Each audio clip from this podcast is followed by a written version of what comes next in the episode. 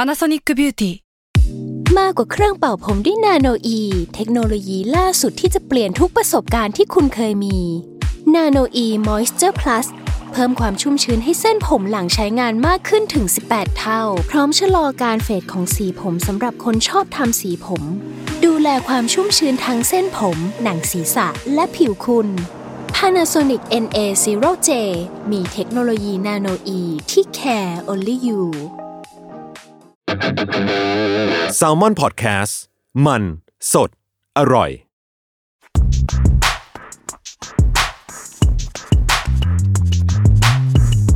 สนิกออนไซต์ รองเท้าผ้าใบเลเวอร์ สวัสดีครับ ก็มาพบกับรายการ Sneaker on Site Podcast อีกครั้งหนึ่งนะครับ วันนี้มาอยู่กับผมจัสนะครับ เอมครับ ครับผม วันนี้เนี่ยผมขอเปิดรายการด้วยนี่แล้วกันเนาะ อะไร วะ คุณหยิบอะไรมาด้วยวะ ผมหิวน้ำจังเลย ผมผมหิวน้ำจังเลยนะครับอ่า เอ้ย ขอดื่มน้ำจังหน่อย เออ นะ โอเคครับ เชิญเชิญครับ โอเคโอเคเอ้ย เดี๋ยวน้ำ น้ำ โชว์ เอ้ยทำไมไม่ใช้ เอ้ยอัน ไม่ไม่ใส่กระติก อันนี้ไม่ได้อันนี้เอาอ เอ ออกไม่ใช้กระติกแล้วอืม ผมชอบว่ะ คือปกติอ่ะ ไม่ใช่ปกติ ผมไม่เคยเห็นคุณเอาอันเนี้ยเข้าห้องอัดมา เลย ใช่ใช่ จะมาขอ เป็นโอกาสพิเศษครับ จะมาขอ ไปไหน น้ ก็คุยกับคานิวาวนะก็เลยแบบ อ่าวางซะหน่อย ถือว่าเป็น product placement ให้ในตอน นี้ ำได้ครับ อ่า ถ้าเกิดว่าใครใครดูอยู่ กล้องนี้ นะครับ เราจะทำแบบนี้ให้คุณได้ ถ้าเกิดว่าคุณเข้า เผื่อแบบ สะพาน เพื่อจะเป็นแบบไก่ทอดอะไรในคราวหน้า ไก่ นะ ทอด ผมว่าเราอัดรายการจบก่อนที่เขาจะมาดูอะ อืมอืม นะครับอ่าวันนี้ก็อยู่กับแขกรับเชิญพิเศษของเรานะครับ ก็คือคุณปิ้นจากคานิวาวนะครับผม สวัสดีครับ สวัสดีครับ เริ่มต้นยังไงดี เออห่างยังไงล่ะ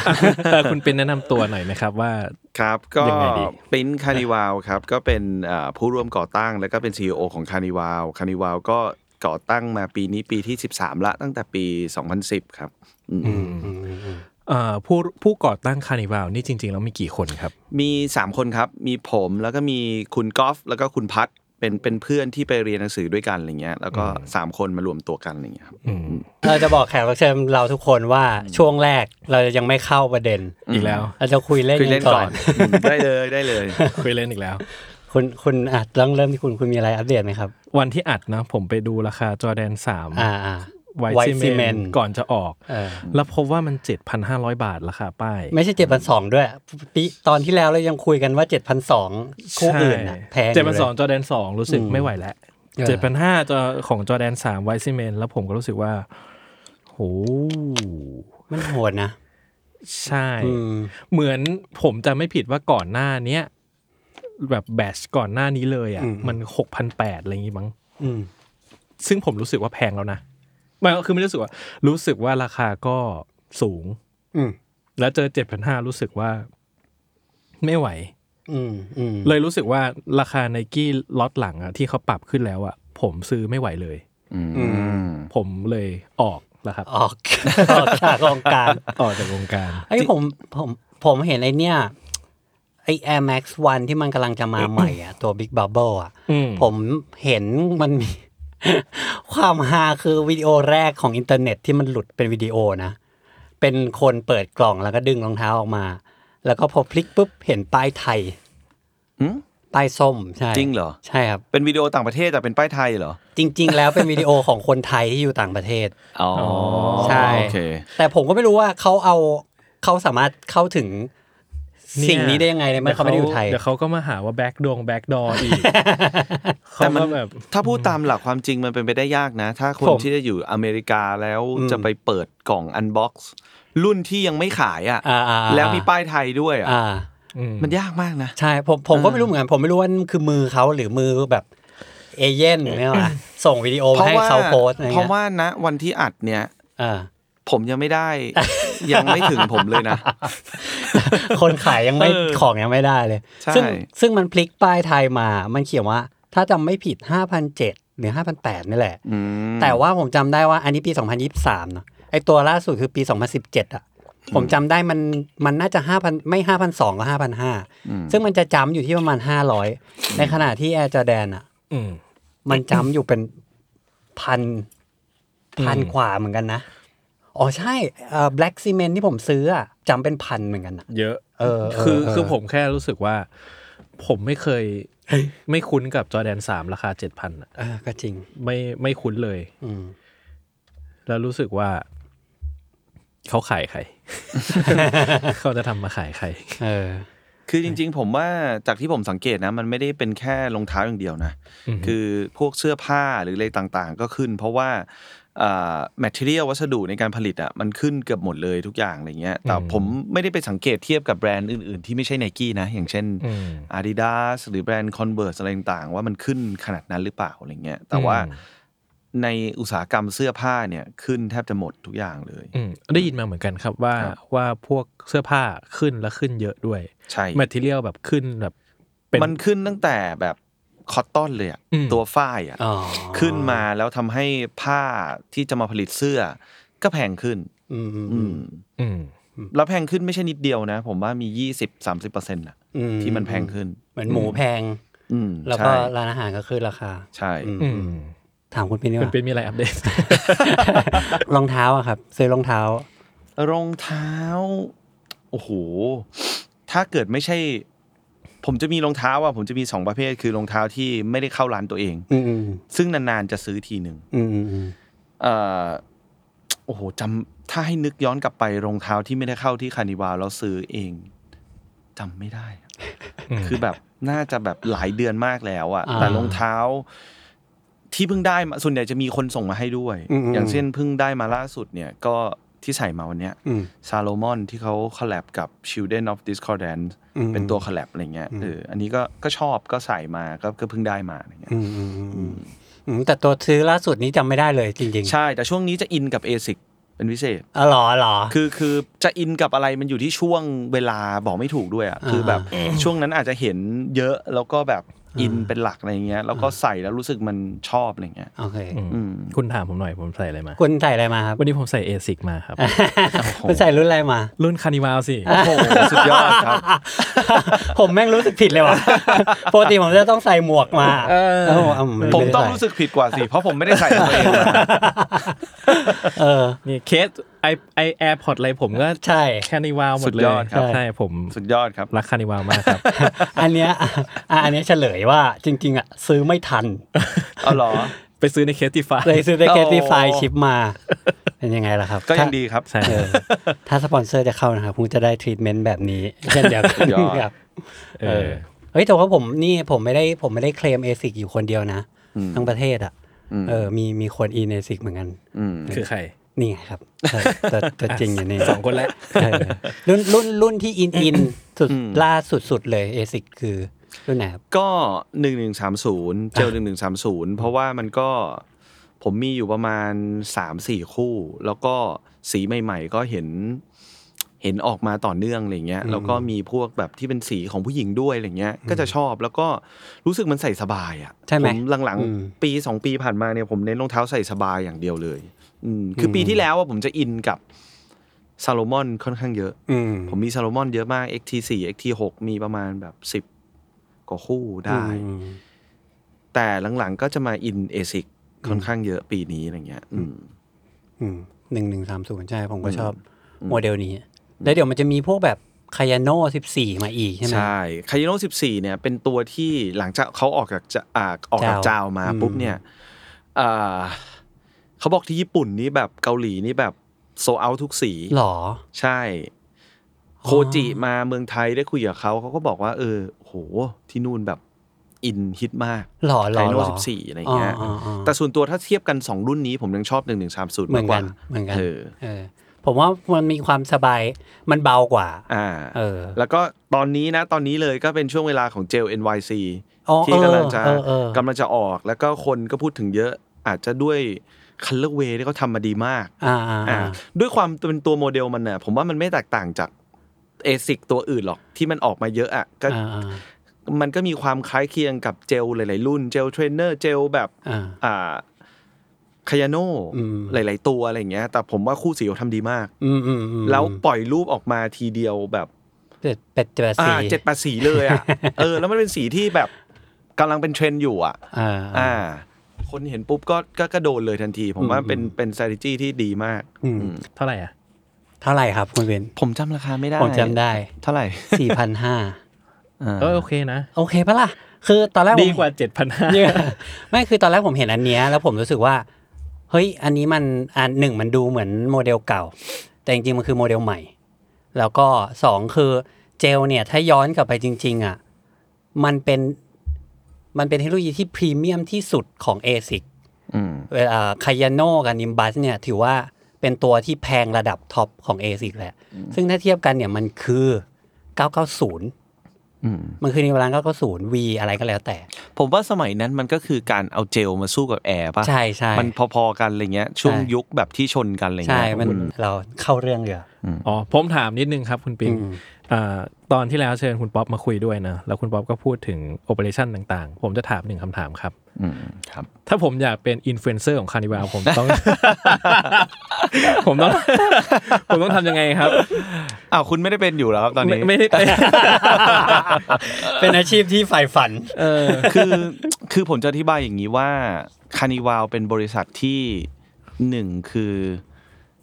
ไม่ไม่มีการวางแผนอินฟลูเอนเซอร์ที่ชัดเจน อืม บริษัทอ่าบริษัทอื่นร้านอื่นเนี่ยเขาจะมีกฎที่ชัดเจนสำหรับอินฟลู อืม ว่าคนนี้คืออินฟลูของของแบรนด์เขาหนึ่งคือคุณห้ามใส่แบรนด์อื่น อ่าที่ที่เป็นแบบแบบชน ส กัน องคือเวลาคุณได้ของไปคุณจะต้องโพสต์หนึ่งสองสามสี่ตามนี้ อ๋ออ่าอ่า ตามนี้เท่านั้น อืม สำหรับผมเองเนี่ยเอ่อผมหนึ่งคือผมไม่ได้เน้นอินฟลู ในการเอ่อทำมาร์เก็ตติ้งเป็นหลัก อืม คนที่เป็นอินฟลูณปัจจุบันที่ได้ของจากคานิวาลไปเนี่ยก็คือถือว่าเราอยากให้ อืม อืม เท่านั้นเอง อืม คือเหตุผลเพราะอยากให้เท่านั้นเองไม่มีการบังคับด้วยซ้ำว่าให้ไปแล้วคุณจะต้องโพสต์แบบนู้นแบบนี้ หรือคุณจะไปใส่แบรนด์นู้นแบรนด์นี้ไม่ได้ อืม เราไม่มีอะไรเงี้ย อืม เพราะฉะนั้นมันก็เป็นเรื่องของ feeling ว่าแบบเออผมอยากให้คนนี้ เพราะผมรู้สึกว่าคนนี้ใส่แล้วน่าจะสนุก อืม อะไรอย่างเงี้ย หรือคนนี้เป็นเป็นสมมติเป็นช่างภาพ อ่า ผมอยากให้เขาลองไปถ่ายแบบสนุกสนุกๆดูอะไรเงี้ย ซึ่งเขาก็ไปถ่ายไปสนุกไปเล่นกับมันอะไรเงี้ย มันเป็นมันเป็นอะไรที่คานิวาลค่อนข้างรีแลกซ์กับเรื่องนี้ แล้วเราก็ไม่ได้มีแบบกดตายตัวอินโฟอะไรเงี้ย อืม อืม ความฝันผมก็เลย จะเป็นยังไงต่อไป ติดตามกันนะครับ อันดับหนึ่งต้องทิ้งอินสตาแกรมมาให้ก่อน ครับ ทีละพันนี่ไปฟอลกันเยอะๆครับ ใช่ในขนาดเขาไม่ให้ผมยังใช้ของเขาเต็มไปหมดแล้วเลยนะ โอเคครับเอ่ออีกผมขออีกคำถามหนึง อ่า แล้วกันก่อนที่จะเข้าเรื่องหลักเนาะผมถามคุณป๊อปไปละครั้งที่แล้ว ผมจะถามเรื่องแบ็กดอร์ครับ อืม คือผมก็คิดว่าคานิวาก็เคยถูกกล่าวหา อืม ว่ามีเหตุว่าว่ามีแบ็กดอร์ อืม อะไรเงี้ยเลยอยากจะถามว่าในฐานะร้านจริง ๆ เนี่ย อืม การป้องกันสิ่งเนี้ย อืม มีกระบวนการมีโอเปอเรชั่นยังไงบ้างครับ เอ่อผมว่าอย่างแรกเลยเนี่ยมันต้องมันต้องดูเรื่องของพนักงาน อืม อืม อืม คือคุณมีกฎหรือว่าคุณเข้มงวดกับพนักงานขนาดไหน อันนี้เป็นเป็นเป็นเรื่องของการปฏิบัติงานนะ ต่อสาขานะ อืมอืม อ่ากฎผมยกตัวอย่างของคานิวาลแล้วกัน อืม นะครับกฎของคานิวาลก็คือว่าถ้าเราทราบว่าพนักงานคนไหนมีส่วนเกี่ยวข้องกับ รีเซลหรือมีการแบ็กดอ r หรือมีการจองของ หรือมีการเก็บของ หรือมีการอะไรเพื่อผลประโยชน์ส่วนตัวหรือรีเซลเลอร์อะไรก็ตามเนี่ย เราจะมีอยู่ในสัญญาของพนักงานอยู่แล้ว ว่าอันนี้เป็นความผิดร้ายแรงที่สุด อ๋อ ที่เรารับไม่ได้ อ่า แม้กระทั่งสมมุติว่าพนักงานคนนี้ซื้อของแบรนด์คานิวาลเอง แล้วไปให้เพื่อนขายหรืออะไรก็ตามอะไรอย่างเงี้ยถ้าเราทราบอ่ะมันก็จะมีบทลงโทษ อ่า อืมอันนี้คือคือชั้นปฏิบัติงานอย่างแรก อืม อย่างที่สองคือ policy ของบริษัท คือคือจริง ๆ ผมพูดแทนคนอื่นไม่ได้หรอก แต่ของคานิวาลเองเนี่ย ถ้าดูประวัติของคานิวาลคือหนึ่งเราไม่เคยมีประวัติที่โดนจับได้ว่าเราเอาไปแบ็กดอให้กับใคร หรือเอาไปขายเป็นล็อตใหญ่ให้กับใครอะไรเงี้ย คือ อันนี้เป็น policy ของบริษัทอยู่แล้วที่พนักงานทุกคนรู้ว่าที่นี่เราไม่ทำ อืม อืม อืมอืม คือพอทุกคนรู้ปฏิบัติงานเราก็ปฏิบัติตามนั้นอะไรอย่างเงี้ยผมก็จะเน้นย้ำเสมอว่า อันนี้มันคือเป็นมันเป็นจรรยาบรรณอะซึ่งผมก็ประกาศหลายรอบเหมือนกันนะ ว่าที่ผ่านมาคือเวลามีคนถาม ผมก็จะประกาศว่าเออเนี่ยมันคือจรรยาบรรณของผมที่เราเลือกที่จะปฏิบัติแบบนี้ ถึงแม้ว่าเราจะไปแอบเอาไปขายและกำไรได้มากกว่านี้ แต่ว่าเราไม่ทำ อืมอืม อื อื ม มอืมอืมอื อื ม ม อืมมันก็เป็นเป็นเป็นกฎแต่ว่าถามว่าลูกค้าบางคนจะเชื่อไหมก็บางคนอาจจะไม่เชื่อก็ได้ ใช่ แต่ผมก็บอกว่าก็ก็ดูที่หลักฐานสิว่าที่ผ่านมามันเคยมีไหมที่ อืม แบบ เอาของจากคานิวาลไปแล้วแล้วพิสูจน์ได้ว่าแบบ เออ อันเนี้ยมันเป็นการแบ็กดอจากหลังร้านเราไปอะไร อื เงี้ย มโอเคครับ อืม อ่ะผมมองกล้องเลย ผมถามคำถามนี้สองรอบอะ นะ คือผมรู้สึกว่า ข้อกล่าวหาเนี้ย ผมเบื่อจะฟังมาก ในในคอมเมนต์ใต้โพสต์อะไรต่าง ๆ หรือที่ไหนก็ตามคือผมรู้สึกผมเบื่อจะฟังคือผมรู้สึกว่า ถ้าคุณพูดว่ามันว่าใครทำคุณเอาหลักฐานมาเลยนะแล้วผมรู้สึกว่าอ่ะผมมองกล้ อง คือถ้าเกิดว่าผมเห็นใครพูดงี้ ผมรู้สึกว่าคุณกับผมเป็นศัตรูกันแล้วนะ ผมรู้สึกว่าคือมันนอนเซนต์อะเราจะแบบเอาความไม่พอใจที่เราซื้อของไม่ทัน ๆ ไม่ มา ทัน มามาโทษว่า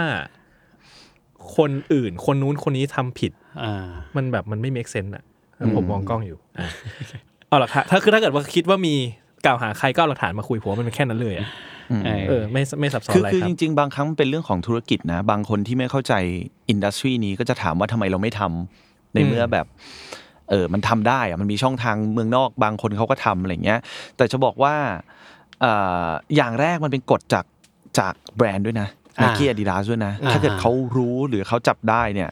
มันเป็นกฎร้ายแรงเขามีสิทธิ์ที่จะเลิกขายให้กับคุณอย่างแรก อย่างที่สองเนี่ยเอ่อจริง ๆ คนที่ทำจริง ๆเขาก็แอบทำได้ไนกี้ไม่รู้หรอกอาดิดาสไม่รู้หรอก อืม อืม แต่ว่ามันก็เป็นเรื่องแต่ละบริษัทที่คุณเลือกจะเอาเงินตรงนั้นหรือเปล่า อืม อืม คือผมเชื่อว่าตั้งแต่ผมทำบริษัทคานิวาลมา คือเงินไม่ใช่ตัวตั้ง อืม อันดับหนึ่งสำหรับบริษัท อืม เออ มันมีมิชชั่นหลายอย่าง หรือว่าความตั้งใจหลายอย่างของผมที่แบบแทบไม่ได้คิดเรื่องเงินเลยอะไรเงี้ยอืม อืม อืม ครับ ขอบคุณ ครับ ถือว่าปิดสองครั้งแล้ว นะสองครั้งแล้วนะ ออ เสริมเสริมนิดนึงคือจริง ๆ เรื่องเรื่องแบบเนี้ย จริง ๆ มันมันมันต้องพิสูจน์กันระยะยาว อ่า อืมคือมันมันพูดกันแป๊บๆแล้วดูกันแป๊บๆไม่ได้อะไรเงี้ยเออ นึกออก แต่นี่ก็ปีที่สิบสาม สิบสาม ใช่ไหมคือ เออ คือผมก็รู้สึกว่าเอ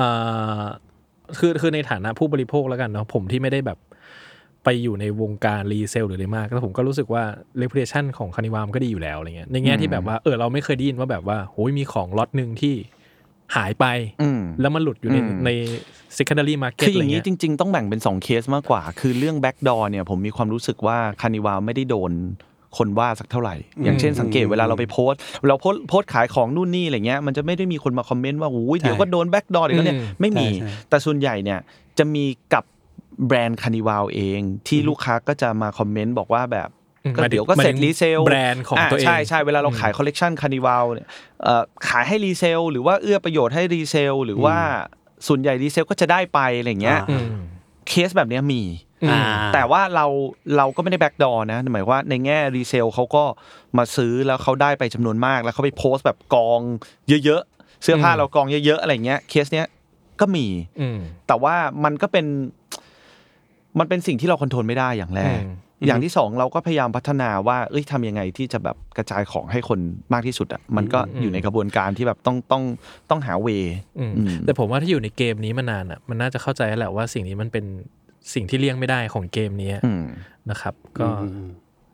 กระซิกนิดนึง แต่ว่าอ่ะแต่ว่าก็ถามอ่ะถามคุณปินด้วยแล้วกัน ผมขอถามอีกนิดนึงนะ แต่ว่าคอลเลคชันของคาร์นิวาลเองอะครับปกติแล้วเนี่ยแบบเหมือนเสื้อผ้าหรือสิ่งอื่นๆที่ทำมาเนี่ยทำมาเยอะแค่ไหน เพราะผมก็ซื้อไม่ทันผมก็บอกครั้งหนั้นผมก็บอกพี่ป๊อปว่าผมซื้อปลั๊กไฟก็ไม่ทัน ทำมาเยอะแค่ไหนก็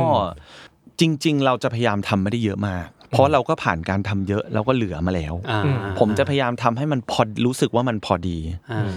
แล้วก็ถ้ามันขายดีมากๆ เวลาเราทำครั้งต่อไป เราก็จะทำเพิ่มมากขึ้น อ่าอ่า เพื่อแต่เพิ่มมากขึ้นในจำนวนที่เรารู้สึกว่าเราปลอดภัย อืม เราไม่ได้ลงทุนเยอะมากแล้วมันจะเหลือ อืม ก็ถ้าผมผมแชร์จำนวนให้คร่าวๆเนี่ยสมมุติว่าเสื้อยืดละกันเสื้อยืดเราจะทำอยู่ที่ประมาณแบบ200ถึงห้ามากสุด 500 ตัว ทุกไซส์รวมกัน ทุกไซส์รวมกั แต่ น จะไม่เกินนี้ลายละ ไม่เกินนี้ใช่ไม่เกินนี้อ่าแล้วทั้งหมดก็ไม่ได้ทำใหม่แล้วก็ไปทำลายอื่น หรือบางลายเราเราทำเล่นๆทำสนุกสนุกๆทำร้อยตัวก็มี อืม อ่าหมดแล้วเราก็ไปทำลายอื่นใหม่อะไรเงี้ย อืม อืม อืมเคยเคยฟังสัมภาษณ์ที่หนึ่งจำไม่ได้แหละ ที่คุณวินบอกว่า ที่เริ่มทำแบรนด์เสื้อผ้า เพราะว่า เพราะว่าคนอ่ะ เอาถุงช้อปปิ้งคานิวาวอะ ใช่ ไปขาย ใช่ ถุง ใช่ ที่แถมมากับเวลาซื้อของ ใช่ใช่ ไหมครับ ใช่ เออ มันไม่ได้เอาไปขายอย่างเดียวนะ คือตอนนั้นมันขายกันจนผมขายถุงด้วยอะมีมีมีช่วงเวลาหนึ่งคนอาจจะจำไม่ได้ว่า อืม เราขายถุงแบบถุงสปันถุงแบบช้อปปิ้ง สปั แบ็ น ก บอ อะ ลเออ อ่า ถุง เรา ถุงกัน ขายด้วยนะ เพราะว่า เออ มีเด็กนักเรียนมาขอซื้อเขาจะไปใส่แบบ หนังสือ ใส่หนั เรียน งสือ อะ ไป ไรอย่าง โรงเรี เงี้ ยน ยเอออ ม เราก็เลยขายอยู่ช่วงหนึ่งอะไรเงี้ย อ่า เออมันมันเกิดจากตรงนั้นอะไรเงี้ย มัน อืม เป็นแฮร์รอดของ แฮร์รอด เด็กไฮเปอร์ ใช่ใช่ใช่ เห็นว่า เป็นโมเดิร์นแฮร์รอด ใช่ อืมอืมคานิวาวเนี่ย ปีนี้ปีที่สิบสามคุณปินพอที่จะ ผมรู้หรอกว่า ผมรู้ว่าไม่สามารถบอกตัวเลขเป๊ะๆได้ อืม แต่ว่าพอที่จะบอกประมาณได้ไหมว่ามีคอลแลบมากี่อันแล้ว โอ้โห เนื่องจากว่าคอลแลบมันมีทั้งใหญ่และเล็กไง อ่า บางทีทำแค่ปลั๊กไฟชิ้นเดียวก็นับเป็นหนึ่งคอลแลบแล้วอะ อ่านับนับ ผมว่าที่ผ่านมาเราทำมาเกินหกสิบ เฮ้ยหกสิบหร ผ อ มผมไม่ได้นับนะ แต่ว่าผมว่าเกิน คือคือผมต้องไปไล่อะแต่ว่าแบบมีปีหนึ่งที่ผมเคยนับอ่ะ อ่า ปีเดียวอ่ะยี่สิบเจ็ด เฮ้ยผมผมว่าไม่ถึ ง ผมว่าเป็นร้อยไม่ไม่ถึง คือคือ เป็น ผม ร้อยหรอ อาจจะถึงแต่ผมไม่เคยมานั่งนับไงแต่บางปีมันก็ 20 บางปีก็ 15 เพราะว่าของจุกจิกมันเยอะ อ่า บางทีทำแบบ power bank อย่างเงี้ยเราจะนับ อ๋อ หนึ่งไหมอะไรเงี้ย บางอันก็ไม่ได้นับอะไรอย่างเงี้ย อ่า เออ อืม อืม แล้วรองเท้าอะครับ รองเท้าก็มีฟิลล่าสองรุ่นมี ASIC 2 Adidas 2อ่า โอเค แล้วมีที่อ่ะยังยังไม่ต้องบอกแบรนด์ อืม แต่มีที่เหมือนแบบอยู่ในไพ p e ไลน์แล้วอะ มี อีกบอกจำนวนได้ไหมครับ อีกหนึ่งถึงสองอ่า เป็นอ่ะยังไม่ถามแบรนด์แล้วไม่ไม่ถามถามไม่ได้ถามไม่ได้ มันมีข้อมูลถ่ายข้อมูลมาแล้วถ้างั้นอยากให้คุณเป็นค่อยๆเล่าก่อนว่า อืม คอลแลบแรกที่เป็นรองเท้าคืออ ม ฟีล่าถูกป่ะครับ ใช่ครับ เออตัวนั้นมันเป็นถ้าผมจำไม่ผิดนะมันเป็นโลคอลป่ะ ใช่ มันมันเป็นยังไงครับตอนนั้น คืออย่างนี้ตอนตอนจริง ๆ แบรนด์เนี่ยฟิลล่าเนี่ยมันเป็นแบรนด์ที่ไม่เหมือนกับแบรนด์อื่น อืม ๆ คือเขามีเขาเรียกไลเซนส์ในการผลิต อืม ไลเซนส์ในการผลิตเอง อืม อาตอนนั้นรู้สึกว่าจะเป็น CRC นะปัจจุบันก็น่าจะเป็น CRC นะ อืม ที่เป็นเจ้าของแบรนด์ อืม มีไลเซนส์ในการผลิตหมายถึงว่าเขาสามารถผลิตเสื้อโดยการออกแบบเอง แล้วส่งไปให้ global approve แล้วผลิตเองขายเองได้ อืมอืม มันก็เลยมีความง่ายในการทำคอลแลบ อืมอืม เราก็อยากสตาร์ทฟิลล่าเพราะว่าตอนนั้นฟิลล่ากระแสกำลังมาด้วย อ่าใช่ใช่ใช่ แล้วก็มันเอาพูดตามตรงเลย มันก็เป็นแบรนด์ที่เราเข้าถึงได้นะตอนนั้น อ่าฮะ อยู่ดีๆคุณจะไปคอลแลบแบรนด์ใหญ่เลยก็ยาก อืม เพราะฉะนั้นก็เลยอ่ะงั้นเราทำฟิลล่าละกันอะไรเงี้ยก็เลยไปเวิร์กกับ CRC จนกระทั่งอ่าแต่ตอนนั้นก็ต้องได้รับการ approve จาก global เหมือนกันนะ global อืม ก็ global approve มาเราก็เลยได้ทำอืมตอนนั้น อืมตอนนั้นมีกี่รุ่นครับ ตอนนั้นมี 2 รุ่น ชื่อรุ่น My Blower กับอีกรุ่นหนึ่งผมจำชื่อรุ่นไม่ได้ มีกี่สีอะออกมาทั้งหมดอะผมผมนับไม่ถูกเลย ทั้ อะ งหมดอ่ามันมีสองรุ่นรุ่นละสองสี อ่าฮะอ่าฮะ อ่า โอเค เออใช้เวลาเท่าไหร่ ในการตั้งแต่สตาร์ทเลยอะ เอ่อทำรองเท้าคอลแลบทุกรุ่นเนี่ยตั้งแต่สตาร์ทจนถึงคุยเนี่ยมี 8 เดือนถึง 1 ปีกว่า ม เกือบทุกรุ่น เพราะว่าโรงงานรองเท้าเนี่ยคิวผลิตเขาล็อกเป็นปี อ่า อ่ากว่าจะคุยกว่าจะอะไรอย่างเงี้ยทีนึงก็เป็นปีอะครับ อืม ฟีดแบ็กตอนฟิลล่าเป็นไงบ้างครับ ถือว่าดีนะ อืม เพราะว่าก็ขายหมด อืม แล้วก็ตอนนั้นกระแสฟิลล่ายังมา อืม แล้วก็เป็นการทำคอลแลบครั้งแรกของคานิวาวกับแบรนด์รองเท้า อืม มันก็เป็นที่พูดถึงอะไรอย่างเงี้ยอืม อืมอืมอืมตอนผมจำได้ว่าตอนนั้นมัน ผมจำชื่อรุ่นไม่ได้ด้วยซ้ำอะ อืม แล้วก็จำหน้าตาได้ไม่ชัดด้วยซ้ำเลย อ่า แต่แค่รู้สึกว่าตอนนั้นมันแบบมันมีความสนุกสนานอะไรบางอย่างที่มันแบบ อ่าใช่ อันนี้ก็แบบสื่อก็เป็นแบบนี้คนมันก็เหมือนแบบตื่นเต้นเล่นกันไปเรื่อยเออเพราะว่ามันเป็นแบบเหมือนเป็น first celebration อะไรเงี้ยเออเออ ม ของโลเคอลแล้วอย่างเงี้ย อันเนี้ยแอบถามว่า เวลาที่เราจะทำออกแบบอะไรบางอย่าง ที่จะไปขายปีหน้าเนี่ย อืม โอเค ถ้าในขั้นตอนการบายของอะถ้าถ้าเป็นแค่การซื้อของอะมันก็ต้องเดาประมาณหนึ่งแหละ อืม แต่พอเราไม่ได้แค่ซื้อเราออกแบบเองด้วยอย่างเงี้ย อืม แล้วคุณบินรู้สึกไงแบบอย่างผมผมพอผมคิดแล้วผมคิดคิดว่ากูต้องออกแบบในสิ่งที่รู้สึกตอนนี้ หรือเดาเผื่อปีหน้าตอนที่มันออก อืม ว่ามันจะไปโดนใจคนตอนนั้นหรือเปล่า อืม เออคุณคุณปินทำทำยังไง คืออย่างนี้ครับ เวลาเราจะคอลแลบกับ แบรนด์รองเท้าอย่างเช่นสมมุติเอ่อเป็น a s i c New Balance หรือ Nike อย่างเงี้ยเขาจะมีการบอกเราว่าปีหน้าเนี่ยเขาจะเน้นรุ่นอะไร อ่าฮะอ่าฮะ ม อย่างเช่นปีหน้าเขาจะเน้น 990 สมมุตินะครับ อืมอืม แล้วเขาจะมีคอลแลบกับคุณนู้นคนนี้เต็มเลย อืม เพราะฉะนั้นทำรุ่นนี้สิ มัน อืม จะเป็นกระแส มันจะบิ้วมา มันจะมีคนช่วย อ่าบิ้ว เขาจะไม่แนะนำให้ทำรุ่นที่แบบเอ่ออ่า แบบมันหลุดจากธีมของเขา หรือหลุดจากแคมเปญของเขาอะไรเงี้ย เขาจะไม่แนะนำ อืม เพราะฉะนั้นเราก็ต้องมาดูแล้วล่ะว่า เราอยากทำไหมรุ่นนั้น แต่ถ้าเราแบบ เราเลือก ถ้าเรา ได้ไหม เราดื้ออะแบบก็จะทำรุ่นเนี้ย ผมว่ามันก็แล้วแต่คุย อ่า แล้วอย่างแรกแล้วแต่คุย อย่างที่สองคือ power ของคุณขนาดไหน อืม อ่ ถ้า power ของคุณสูงมากเป็นร้านที่แบบโอ้โหดังมาก แล้วคุณ อืม อยากจะทำรุ่นที่แบบหลุดเลย แล้วเขายอม อ่าอ่าโอเค ก็ โเค อาจจะได้ มันก็ขึ้นอยู่กับการเจรจา ใช่ ณตอนนั้น ม แต่ผมก็ไม่ค่อยเห็นนะ อืม ส่วนใหญ่ผมก็เห็นทำในล้อไปกับแต่ละปีอะซะมากกว่าอะไรเงี้ย อืม อืมอืมอืมอือืม มส่วนส่วนเรื่องอีกเรื่องหนึ่งก็คือ สมมุติเราเลือกรุ่นได้แล้วอะการเลือกแบบหรือเลือกสีอย่างเงี้ย ผมมองว่ามันพอ forecast ได้ สมมุติว่าปีหน้าเทรนด์สีก็น่าจะประมาณนี้ อืมอืม เอ่อบวกกับบางบางร้านอาจจะไม่แคร์เรื่องเทรนด์ อืม กูอยากทำสีเนี้ย อืมอืมม อ่าหรือสีนี้เป็นสีของร้าน อืม อยู่แล้ว อืม เขาก็เลือกเอาโมเดลนั้นแมทกับสีแมทกับสตอรี่แล้วก็ส่งไป อืมซึ่งซึ่งเราแคร์ไหมครับ ปกติเวลาทำ สำหรับผมผมมีทั้งตอนที่แคร์และไม่แคร์ เออ มีทั้งตอนที่แคร์และไม่แคร์แล้วก็มีทั้งตอนที่เรามองว่าเราเราขายสตอรี่มากกว่าสีคู่สีก็มีอะไรอย่างเงี้ยครั อ่า บอืม แล้วอย่างฟีล่าครับไอตัวฟีล่าที่ออกมา อืม อันนี้เราเราเราเน้นอะไรเป็นหลักในการดีไซน์ จริง ๆ ตอนนั้นเน้นสีเป็นหลัก คือเราอยากได้คู่สีที่มันสื่อถึงยุค อ่า 90 ความเป็นป๊อปคัลเลอร์พวกสีต่างๆ มันจะออกแนวกึ่งๆพาสเทลนิดนึงอะไรอย่างเงี้ย แล้วก็เราก็ไปทำวิดีโอที่เป็นลูกบอล อ่า เป็นอะไรต่างๆอะไรเงี้ย เน้นเรื่องสีแล้วก็เราทำคู่แรกเราอยากได้สีที่เราชอบใส่เบสมันก็เลยเป็นสีขาว อ่า อ่า อ่าอ่าอ่าโอเค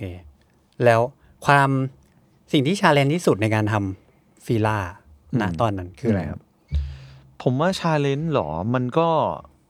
มันก็เป็นจำนวนที่เราผลิตด้วย เพราะว่า อืม ปกติเราขายรองเท้าเต็มที่ก็แบบห้าสิบถึงร้อยคู่ ต่อ ต่อรุ่น รุ่น ใช่ แต่พอเราทำเป็นคอลแลบเนี่ยเอ่อข้อจำกัดมันก็คือว่าคุณจะต้องไหนๆคุณทำคอลแลบแล้วเนี่ยคุณต้องเทคอย่างต่ำเนี่ยสามร้อยคู่ขึ้นไป อ่า ก็ประมาณก็เป็นห้าหกเท่าของ ใช่ แล้วก็ณตอนนั้นเราก็ยังไม่ได้มีฐานลูกค้าเยอะมากขนาดนี้อะไรอย่างเงี้ยการขายรองเท้า 300 คู่ก็ก็หนัก ลงทุนก็เยอะ อืม อ่า ตอนนั้นมันคือปีอะไรนะครับ โอ้โหน่าจะ 2,000โอ้โหผมจำปีไม่ได้น่าจะ 2013 หรือ 14 ประมาณเนี้ยครับ ผมก็จำไม่ มัน ได้ จะ เหมื สิ อบนกัน ปีแล้วเหรอ ฮะ อ่าใช่ เออหรอหรอ จะสิบปีแล้วเหรอครับ ก็อาจจะเกือบเกือบเกือบเกือบสิบ เออเออเออ ครับ โอ้โหอืมเอออืม เออ โอเค อ่ะ แล้วพอพอคอลแลบถัดไป อืม ก็เป็นเอซิกเลยป่ะครับ ใช่ อ่ะ จะเป็นรุ่น มวยไทย อ่ามวยไทยมวยไทย DS Trainer ถ้าจำไม่ผิ ใช่ ด ใช่ใช่ ตอนนั้นมันในในความห่างกับฟีล่ามัน อืม มันห่างกันเยอะไหมครับ ห่างกันเยอะ ปี เพราะว่าเพราะว่าตอนนั้น เอ่อโอ้โหเอซิกมวยไทยเอาจริงๆผมชอบลืมปี แต่ว่าน่าจะประมาณห้าหกปี ห้าหก มั้ง ปีผมก็ เออ เดา ห้าหก ผมก็ ปีที่ เดา แล้ว ห้าหก ห่าง ปี ห่างพอสมควร อืม เพราะว่าช่วงที่เราจัดอ่าฟิลล่าเนี่ยผมจำได้เรายังมีร้านสยามซอยหนึ่งอยู่เลย อืม อ่า อืม เรายังไม่ได้มีร้าน อืม ปัจจุบันที่เป็นซอยเจ็ดอยู่ปัจจุบันเลยะไร ซอย เ หนึ่งที่แบบผนังมันจะต่ำหน่อยร้านสี ใช่ ขาวๆ ใช่ใช่ใช่ก็เป็นร้านนั้นก็ห่างมา ผมว่าก็มีเกินสามปี อืม อืมของพันอันเนี้ยผมแอบดู มันจะอยู่ที่ปี 2562เออประมาณ4ปีที่แล้ว อืม ประมาณ 2019 18อะไรประมาณนี้ อืม อืม แล้วตอนนั้นเนี่ย แปลว่าเราต้องเวิร์กก่อนหน้านั้นเนี่ยประมาณ 2000 สมมติ2017 อืม ถูกป่ะครับปีหนึ่ง ครับ ปะ ใช่ โอเค แล้วคุณเป็นไปเล่าให้ฟังหน่อยว่ากว่าจะได้ตอนแรกที่ยังไม่ต้องถึงขั้นดีไซน์ กว่าจะไปถึงตรงที่แบบเราได้แบรนด์ ได้ดีลนะ ได้ดีลนี้ อืม เออ อืมอืม พอแบบมันมันผ่านอะไรบ้าง คือมันผ่านการที่ว่าเริ่มแรกเราขายแบรนด์เอซิก่อน ซึ่งสมัยนั้นน่ะมีช่วงเวลาที่เขาเรียกว่า ASIC Tiger ด้วยนะ อ่าใช่ใช่ มันเหมือนเป็นดิเรกชันที่เขาเปลี่ยนมาแบบใช้แค่ 2 ปีแล้วเปลี่ยนกลับเลยอะ เออเออเอ เอ อ อตอนนั้นยังเป็น ASIC Tiger อยู่แล้วเราก็ตอนนั้นยังไม่มี ASIC Thailand ด้วยซ้ ไม่เป็นไรครับ ำยังไม่มี ASIC Thailand ไม่มีออฟฟิศเย ไม่มีออฟฟิศ เอ้าเหรอ มี เป็น เป็ ดิ น ส t ิบิวเตอร์หรอ เป็นดิสติบิวเตอร์ใช่ แล้วก็ เอาเหรอเหรอ เราคุยผ่านดิสติบิวเตอร์ก่อนจนกระทั่ง อ่า ช่วงเปลี่ยนผ่านมามีออฟฟิศเอซิกไทยแลนด์เนี่ยเราก็เลยเริ่มคุยว่าอยากทำคอลแลบนะ อืม แต่ว่าเนื่องจากตอนนั้นน่ะเราเพิ่งทำรุ่นแรกกับเขา เขาก็เลยมีข้อจำกัดว่าคอลแลบเนี้ยไม่ใช่คอลแลบแบบโคแบรนด์เป็นคอลแลบแบบ SMU คืออะไรครับ SMU ย่อมาจากอะไร SMU ย่อ มาจากอะไรผมจำ จำได้แต่ว่ามันคือการคอลแลบที่ห้ามใส่โลโก้คานิวาลงไป อ๋อเหรอ อ่าหลายคนไม่รู้หลายคนไม่รู้ เออเอ้ยผมยังไม่รู้เลย เออคือคอลแลบแบบเนี้ย SMU มันมันเกิดขึ้นได้กับร้านอย่างเช่นสมมุตินะอ่า JD Sport อ่านึกออกนึกออก เจ มัน ดี เป็น สปอ สี ร์ตจะเป็น เฉพาะ SMU ก็ทำ SMU ตลอดทุกปีทุกซีซั่น อ่า อ่าก็คือสั่งผลิตสีพิเศษเพื่อขายที่ร้านตัวเอง อ่ เท่านั้น อ่า อ่าคล้ายๆแบบนั้น เป็นเหมือน JD Sport Exclusive Foot Locker Exclusive อะไรประมาณนี้ มันก็จะ ใช่ ห้อยแท็ก ใช่ แล้วก็ขายที่นี่ที่เดียว ใช่อันนั้นแหละคือ SMU แต่ซึ่งว่ามันก็ไม่ใช่ว่าใครจะสามารถขอผลิตแบบนี้ก็ได้ ใช่ก็คือส่วนใหญ่ SMU จะเกิดขึ้นกับร้านใหญ่ๆเท่านั้น อืม ที่เขายอมทำให้ อืม อ่าแต่ว่า SMU แบบเราอ่ะมันคือคอลแลบมาแหละ แต่ว่าห้ามใส่ โลโก้คัน โล เดียว โก้คานิวาลงไป อืม เพราะฉะนั้นตัวมวยไทยเองมันก็เลยจะเป็นตัวที่ไม่มีโลโก้คานิวาลตรงนั้น แต่จะไปใส่อยู่ในกล่องพิเศษแทน อ่าอ่า อ่า อ่า ประมาณนั้น อืม แล้ว SMU เนี่ย เงื่อนไขของการอ่ะตอนแรกคุณคุณเป็นแอปโพสไปว่าอยากทำคอลแลบ อืม แล้วก็อันนี้เท่าที่ผมเข้าใจคือ ทางคนที่เขาเวิร์กเขาก็พยายามจะให้เกิด แต่เขา อืม จัดสรรมาให้ว่า ได้ เรา แค่นี้ ต้องลงล็อก อ่า SMU เท่านั้น อ่าอ่า อ่ะทีนี้เงื่อนไขของการจะเป็นจะทำ SMU ได้มันมีป่ะครับ แบบนอกจากที่เราเป็นร้าน อืมเขาก็จะพิจพิจารณาแบบเดียวกับคอลแลบนั่นแหละ แต่เพียงแต่ว่าเขาก็จะดูว่าคนเนี้ยอ่าควรได้ทำไหม อ่า แล้วก็ควรได้ทำอยู่ในเลเวลไหน อืม อาจจะเป็นร้านใหม่ๆเพิ่งมายังไม่รู้จักอ่ะงั้นทำ SMU ละกันลองดูว่าเป็นไง อ่า ซึ่งเกณฑ์นี้ก็คือแล้วแต่เขา แล้วแต่เขา แล้วแต่เขา คือ จะแบบ คืออุตสาหกรรมสนิเกอร์อ่ะต้องเข้าใจว่ามันคือ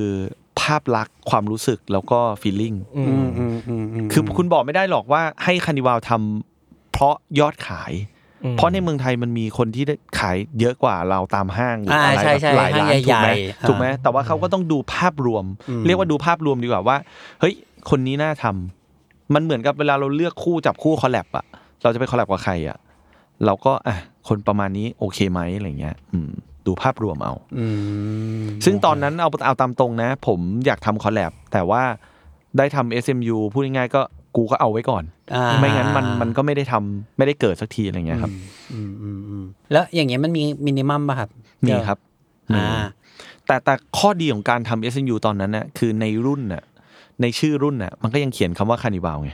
อ่า แล้วเวลาที่ร้านต่างประเทศเอาไปขาย enclothing เอาไปขาย เขาก็ยังมีคำว่าเป็น Carnival อ่าแล้วหลาย ๆ สื่อเอาไปลงเขาก็ทำเป็นแบบ ex carnival ซึ่งเราก็ถือว่าเออมันมันดี ก็ ตร โอง เค ที่ แหละ เขาอนุญาตให้โปรโมทในชื่อนี้ได้ อ๋อก็โอเคนะ อืม อืม ตอนนั้นผลิตมาจำนวนประมาณเท่าไหร่ครับ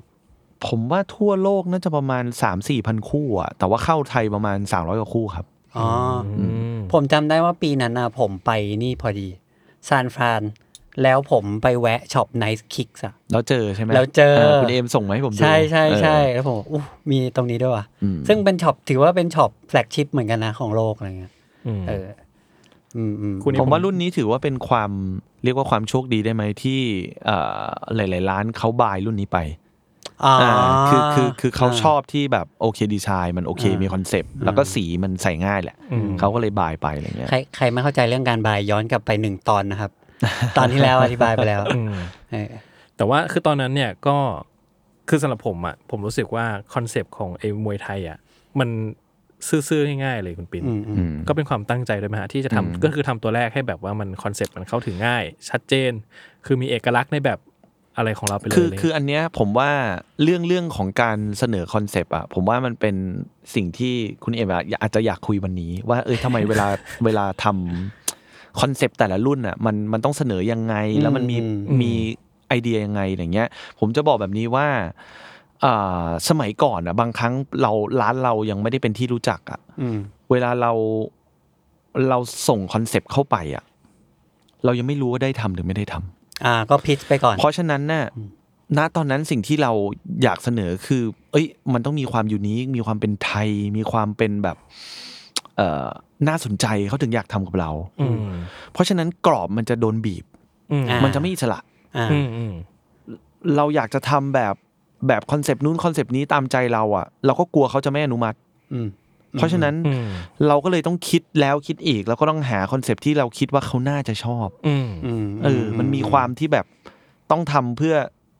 หวังว่าจะผ่านอ่ะ อืม อ่ามันไม่ได้ทำเพราะว่าอยากทำบางอย่างร้อยเปอร์เซ็นต์อะไรเงี้ยอืม ซึ่งผมเข้าใจนะ คือผมรู้สึกว่าพอผมดูตัวเนี้ย แล้วผมก็รู้สึกว่า เออ มันแบบ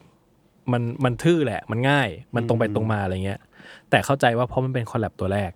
แล้วก็เหมือนกับถ้าเราจะเปิดตลาดของเราเองให้มัน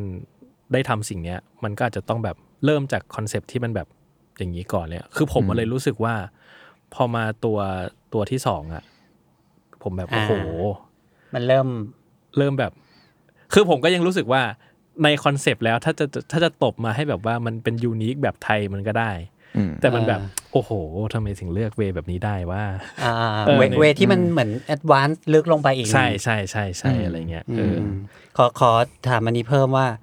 อันเนี้ยสิ่งหนึ่งที่คืออย่างรองเท้าสีแบบเนี้ย ไม่ใช่ไม่ใช่แนวผมเท่าไหร่ เออ ซึ่งคู่นี้ผมโน้ตไว้ว่าผมไม่เคยใส่เลย เพราะมันมาเป็นกล่องที่มันอลังการเกินเกินกว่าที่ผมจะเอามาใส่อ่ะ อืม เออ แล้วแต่ไอ้กล่องนี้ก็ยังอยู่ในตรงที่แบบเราไว้ดู แต่จำได้ว่าสิ่งที่ประทับใจที่สุดเลยคือตอนที่สปอตออก แล้วคุณปิ๊งไปถ่ายที่สนามมวย แล้วก็มีใครนะเขาเขาชื่ออะไรนะครับ คนคนที่เป็นคน อ๋อ พากย์อะ อ่าอ่าอ่า เออเออเอออันนั้นไอ อ่า ไอเดียนั้นมันมันมาอย่างไงเขาเขาชื่ออะไรนะคนที่พากย์มวย เป็นคุณลุงที่แบบเป็นตำนานนักภาคมวยอ่ะชื่ออะไร อ่า วะสิงห์อะไรวะเดี๋ยวนะ ผมจำไม่ได้เหมือนกัน แต่ว่าคุณลุงคนเนี้ยเป็นเป็นเป็นคนที่แบบคนดูมวยต้องจำเสียงได้อะ อ่า แล้วก็เป็นเบอร์หนึ่งของเมืองไทยอ่ะ อืม เราก็เลยคิดว่าตอนแรกเราอยากเอาแบบนักมวยหรือว่าแบบ อ๋อ หรือบัวขาวอะไรเงี้ยมา อ่า แบบเออมาแบบมาทำอะไรเงี้ยมันมีความยากนิดนึงอะไรเงี้ยเราก็เลยแบบเอ้ยงั้นเราเอาสปอตที่เป็นเสียงดีกว่าเออที่เป็นเสียงดีกว่า โอเค คนแบบ อาจจะไม่ได้ดูภาพก็แบบได้ยินเสียงก็แบบเอ๊ะขึ้นมาเลยอะไรเงี้ยเออมันก็ดูสนุกดีอะไรเงี้ย อ่าลำลำบากไหมครับ กว่าจะไปทำกว่าจะจับคนนู้นมาไว้ตรงนี้ ลำบาก อะไร ลำบาก ลำบาก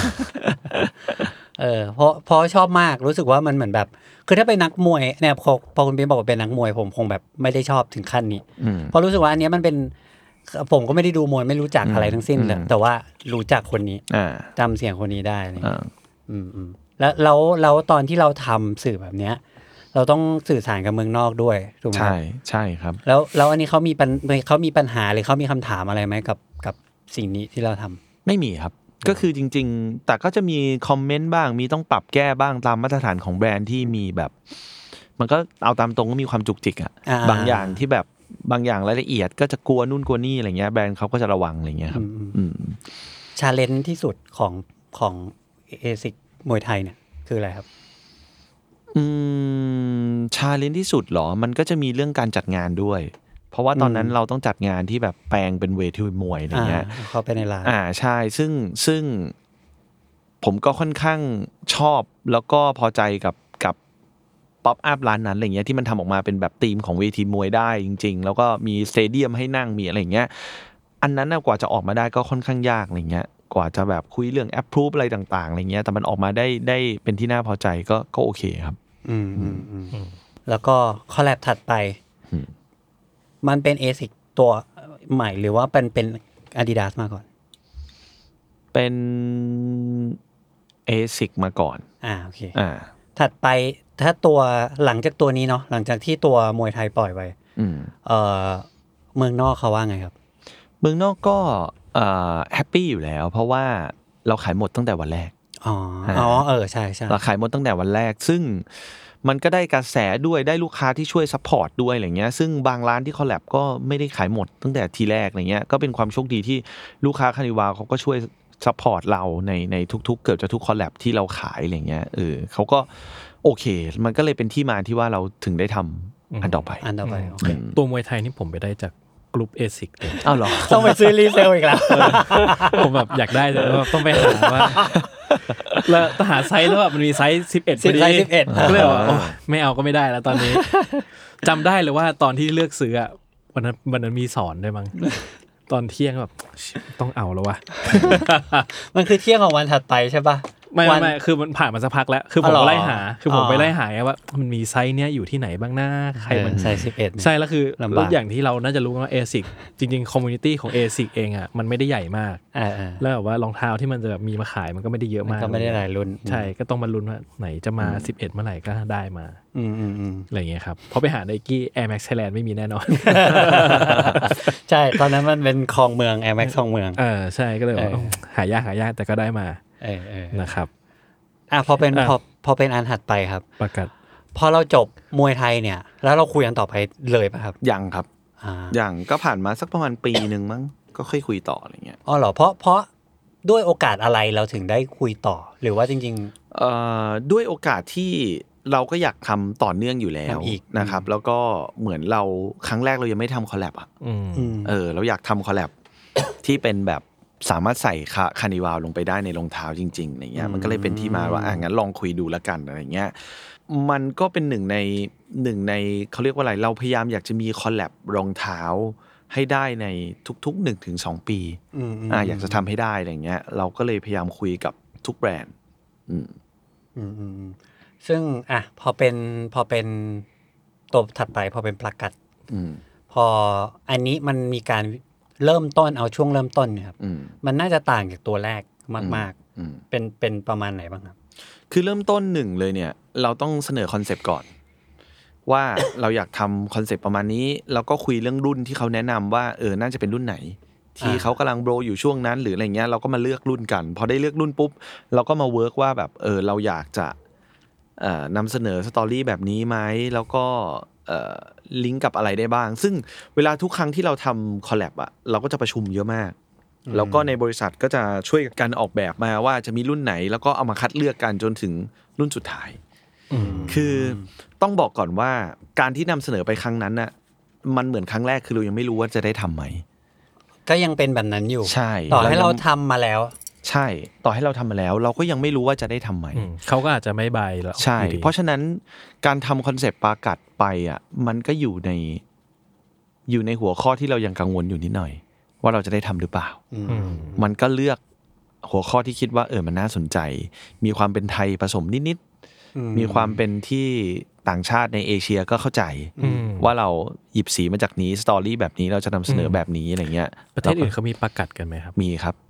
ในแต่จะอยู่ในโซนฝั่ง ใช่ นี้ไหม ใช่ อ๋ออิ อินโด โอเค ฟิลิปปินส์อะไรเงี้ย แล้วก็เอ่อต่างประเทศก็มี อืมอืมอืมอืมอืม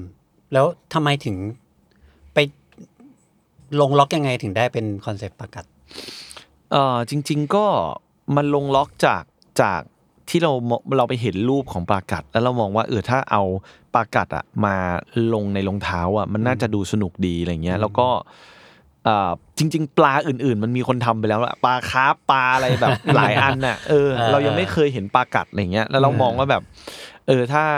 ตอนนั้นคิดว่า เออถ้าเราสามารถเอาคู่สีมันมาตกแต่งรองเท้าได้ แล้วก็ตอนพรีเซนต์เราทำให้มันเหมือนเป็นตู้ปลากัดอะ อ่ วางอยู่แล้วก็แบบเออมันน่าจะสวยดีอะไรเงี้ยก็เลยนำเสนอนั้นไปอะไรเงี้ย อื อื ม ม ขอถามนิดนึงว่าในตั้งแต่มวยไทยกับประกัดเนี่ยฮะมันมีคอนเซปต์ไหนไหมที่โหชอบมากเลย แต่ว่าไม่กล้าส่งไปเลย เพราะว่าคิดว่าไม่ มี น่าได้ ส่งแล้วไม่ผ่าน เยอะ อืม เออ มีอะไร อที่ย่าพงเช่น อเราได้ไหมฮะ อ่า ผมผมอยากทำอันหนึงมาก ๆ ก็คือคอนเซปต์ผีตาโขน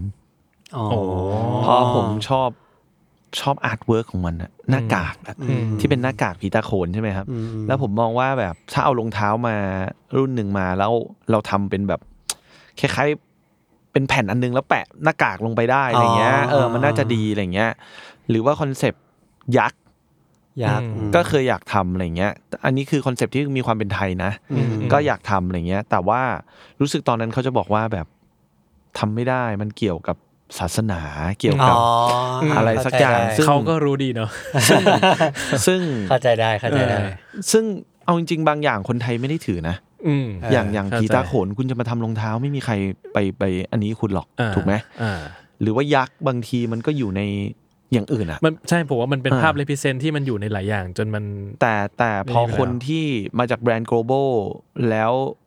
แล้วเป็นญี่ปุ่น เขาคงไม่ได้เข้าใจ อ่า โลเคอลลึกขนาดนั้น ผม แต่ ว่า ผม โเค ผมก็บอกเขานะว่า คุณก็เอายักษ์อาซากุสะมาทำนะ มันก็ทำได้นะ แต่ผมว่าเขาอ่ะต้องรู้เหมือนกับผมว่าเวลาเขาแบบจะต้องดูของรีเจนของประเทศไหนอะเขาน่าจะรู้ว่าประเทศไหนเซนซิทีฟอะไร แต่ว่าคือแต่ว่าเขาจะไม่รู้เชิงลึกว่า แต่คนของประเทศนั้นคอนเฟิร์มแล้วว่า ก็ มัน บ ไม่ อก เป็นไร แล้ว นะ ใช่ใช่ผมกำลังจะบอก เลยว่า ก็ทีมโลเคอลก็เต็มเลยอะ ใช่ แต่ว่าเขาจะ ใช่ เชื่อหรือเปล่าก็อีก ใช่ เขาจะพลิกหรือเปล่าก็อีก ใช่ เรื่องหนึ่ง ใช่ มีหลายคอนเซปต์มากที่แบบเสนอไปอะไรเงี้ย อื อื ม ม อืมอืม อื อื ม ม แล้วมีอะไรที่ไม่ใช่แบบ เข้าใจได้ ไม่ใช่ไทยเลยไหมฮะ มีมีเยอะครับ มีมีเช่นไหมครับ อย่างเช่นแบบอ่าโหถ้าไม่ใช่ไทยเลย มันก็จะเป็นเรื่องของแบบศิลปะเป็นเรื่องแบบเหมือนบางทีเป็นเรื่องการท่องเที่ยว อืม อืม เวลาแบบอ่าพวกชายทะเล พวกแบบอะไรต่างๆ ที่แบบเราได้อินส i r เรชันมาเราก็เสนอไปอย่างเงี้ยบางทีก็มี อืม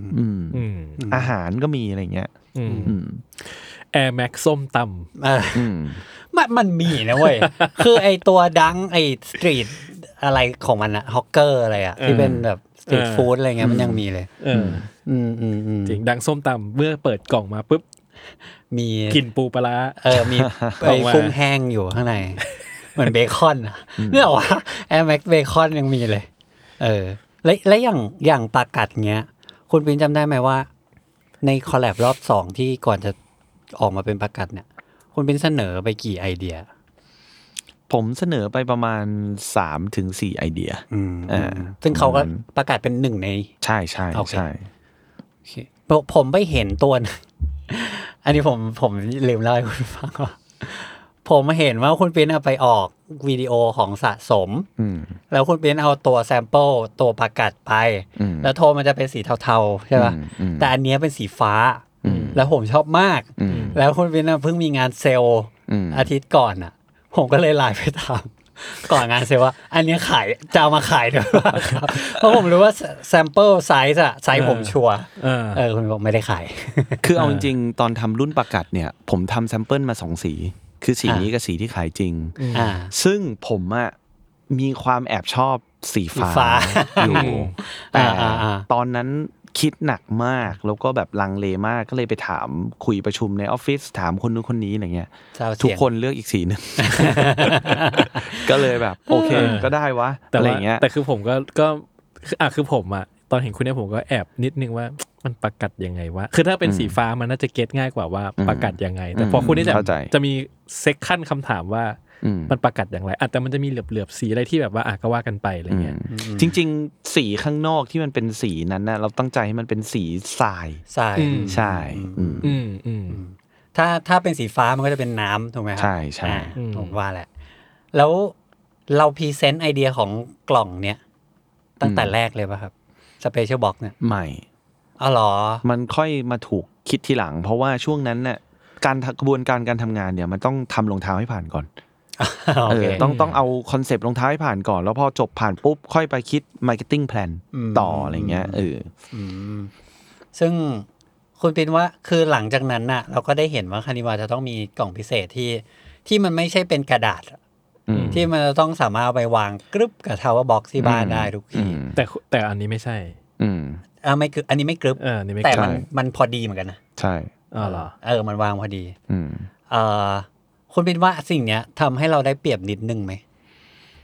เอ่อผมคิดว่าคือคืออย่างแรกอะเราเป็นคนบ้ากล่องพิเศษ อ่า เวลาเราซื้อของอะไรเราอยากได้กล่องพิเศษ ตั้งผมก็ชอบอะไรอย่างเงี้ยผมก็เลยมองว่าเวลาเราจะทำเวลาเราจะทำรุ่นรองเท้าพิเศษอะเราก็อยากทำกล่องพิเศษ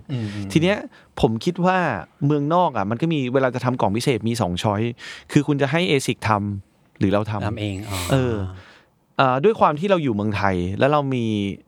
การเข้าถึงพวกโรงงานหรือทรัพยากรที่แบบทำเองได้อะ อืม เราก็เลยคิดว่างั้นเราทำเองละกัน อืม เพราะว่าจำนวนที่ทำมันไม่ได้เยอะมาก ถ้าเกิด ASIC จะไปทำแค่แบบสมมติร้อยกล่อง 50 กล่องเนี้ย ผมคิดว่า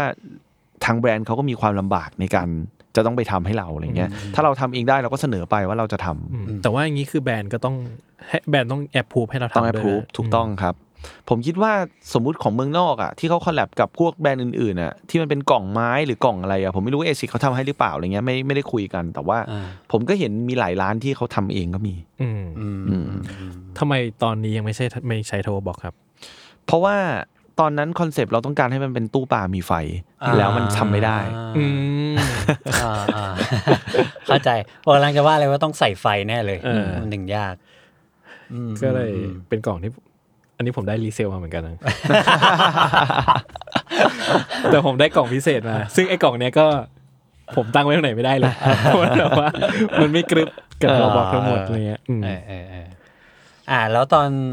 ตอนประกาศเป็นยังไงครับ ผลผลลัพธ์มันต่างจากตอนมวยไทยมากแค่ไหน ไม่ได้ต่างเยอะนะครับ อืม ก็คือผลลัพธ์ก็ยัง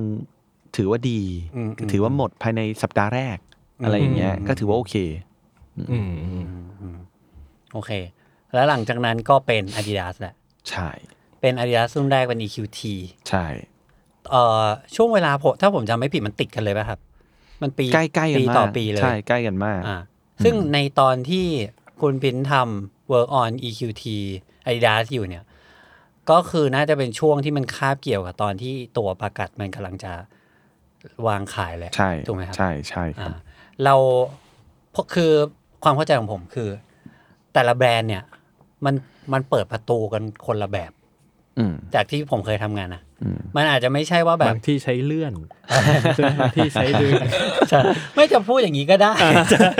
จะ เป็นการ พูดอง เปรียบเปรยได้นะ เปรียบเปรย อ่าบางที่ต้องผลักบางที่เป็น ใช่ ออโต้อ่า ใช่เหมือนประตูในเกม อะครับ สำหรับผมผมทำงานผมก็ไม่ได้รู้สึกว่า มันมีสเต็ปที่ผมพอที่จะมองเห็นว่าพอผมผมถึงตรงนี้ ผมน่าจะได้ตรงนั้น บางทีมันต้องไปตรงนั้นเลยทันทีแล้วมันก็ มันมันไม่มีสเต็ปไม่มีคู่มือไม่มีบอกตายตัวหรอกว่า คุณต้องทำอันนี้ถึงคุณถึงจะได้แบบนี้อะไรเงี้ย อืมอืม เพราะฉะนั้นสิ่งที่คานิบาลทำอ่ะคือตั้งแต่วันแรกจนถึงวันเนี้ยเราทำโดยที่เราไม่รู้ด้วยซ้ำว่าปีหน้าเราจะได้คอลแลบกับใคร อืม อันเนี้ยคือความลำบากอย่างหนึ่งของร้านที่อยู่ในไทย ร้านที่เป็นโลโก้ร้านที่แบบสู้มาจากศูนย์แบบเราอ่ะ อืมอืมอืมอืม เออ มันมีความที่อ่าข้อเสียเปรียบของเราอย่างหนึ่งก็คือว่าเราไม่ได้อยู่ในประเทศที่เป็นสปอตไลท์มาก อืม เหมือนกับร้านอื่น อืม ๆ เราต้องทำงานมากกว่าคนอื่นสิบเท่า อืมอืมอืม เราเข้าถึงจะเห็นเราอะเหมือนกับเราอยู่ในคอนเสิร์ตอะมีคนที่อยู่ด้านหน้าๆแล้วเป็นแบบเห็นชัดๆมาก ๆ แล้วอะทำไงให้เรากระโดดขึ้นมาแล้วแบบคนอื่นจะเห็นเราต้องต้องต้องพยายามมากกว่าเขาเยอะมาก แล้วก็อย่างที่บอกเนื่องจากปัจจัยในการทำคอลแลบมันไม่ได้มีสูตรตายตัวว่า คุณจะต้องเป็นร้านแบบนี้คุณถึงจะได้ทำอะไรเงี้ยเพราะฉะนั้นเราก็พยายามสร้างแบรนด์ พยายามทำคอลแลบพยายามนำเสนออะไรต่างๆ เพื่อให้แบบปีหน้าหวังว่ามันจะเป็นบันไดให้เรา อืม ได้ทำในรุ่นต่อไป ก็เหมือนเป็นการทำโปรไฟล์ไปเรื่อย ใช่โดยที่ไม่รู้ว่า ว่ายังไง เมื่อไหร่จะได้ เอออ่ อ่า ได้ครับ ๆ แต่ว่าแล้ว Adidas มันเริ่มได้ไงอะครับ อาดิดาสจริง ๆ เริ่มจากโครงการของเขาก่อนที่อ่าเขามีโปรเจกต์ที่จะทำ EQT ซึ่งเป็นโปรเจกต์พิเศษของ Adidas Consortium อืม คานิวาลเนี่ยได้เข้าคอนโซเทียมมาประมาณ 3 ปีละ3ถึง4ปีละ ค่อนข้างจะนานอ่าเราก็แอบหวังลึกๆว่าวันหนึ่งจะได้ท อืม ำนะครับ แล้ววันนั้นมันก็มาถึงตอนที่เขามีโปรเจกต์ EQT เขาก็ชวนร้านในคอนโซเทียมมาเนี่ย ผมไม่แน่ใจว่าโปรเจกต์นี้กี่ ประมาณแค่ 10 กว่าร้านมั้ง แล้วคานิวาลก็อยู่ในหนึ่งในนั้น อืม ก็ตอนนั้นก็รู้สึกดีใจมาก แล้วก็แต่ก็ต้องยอมรับยอมรับตามตรงว่า เราก็ไม่ได้อยากทำรุ่น EQT ขนาดนั้นหรอก คือคือเหมือนกับว่าถ้าเลือกเอาเอาจริงๆ ถามว่า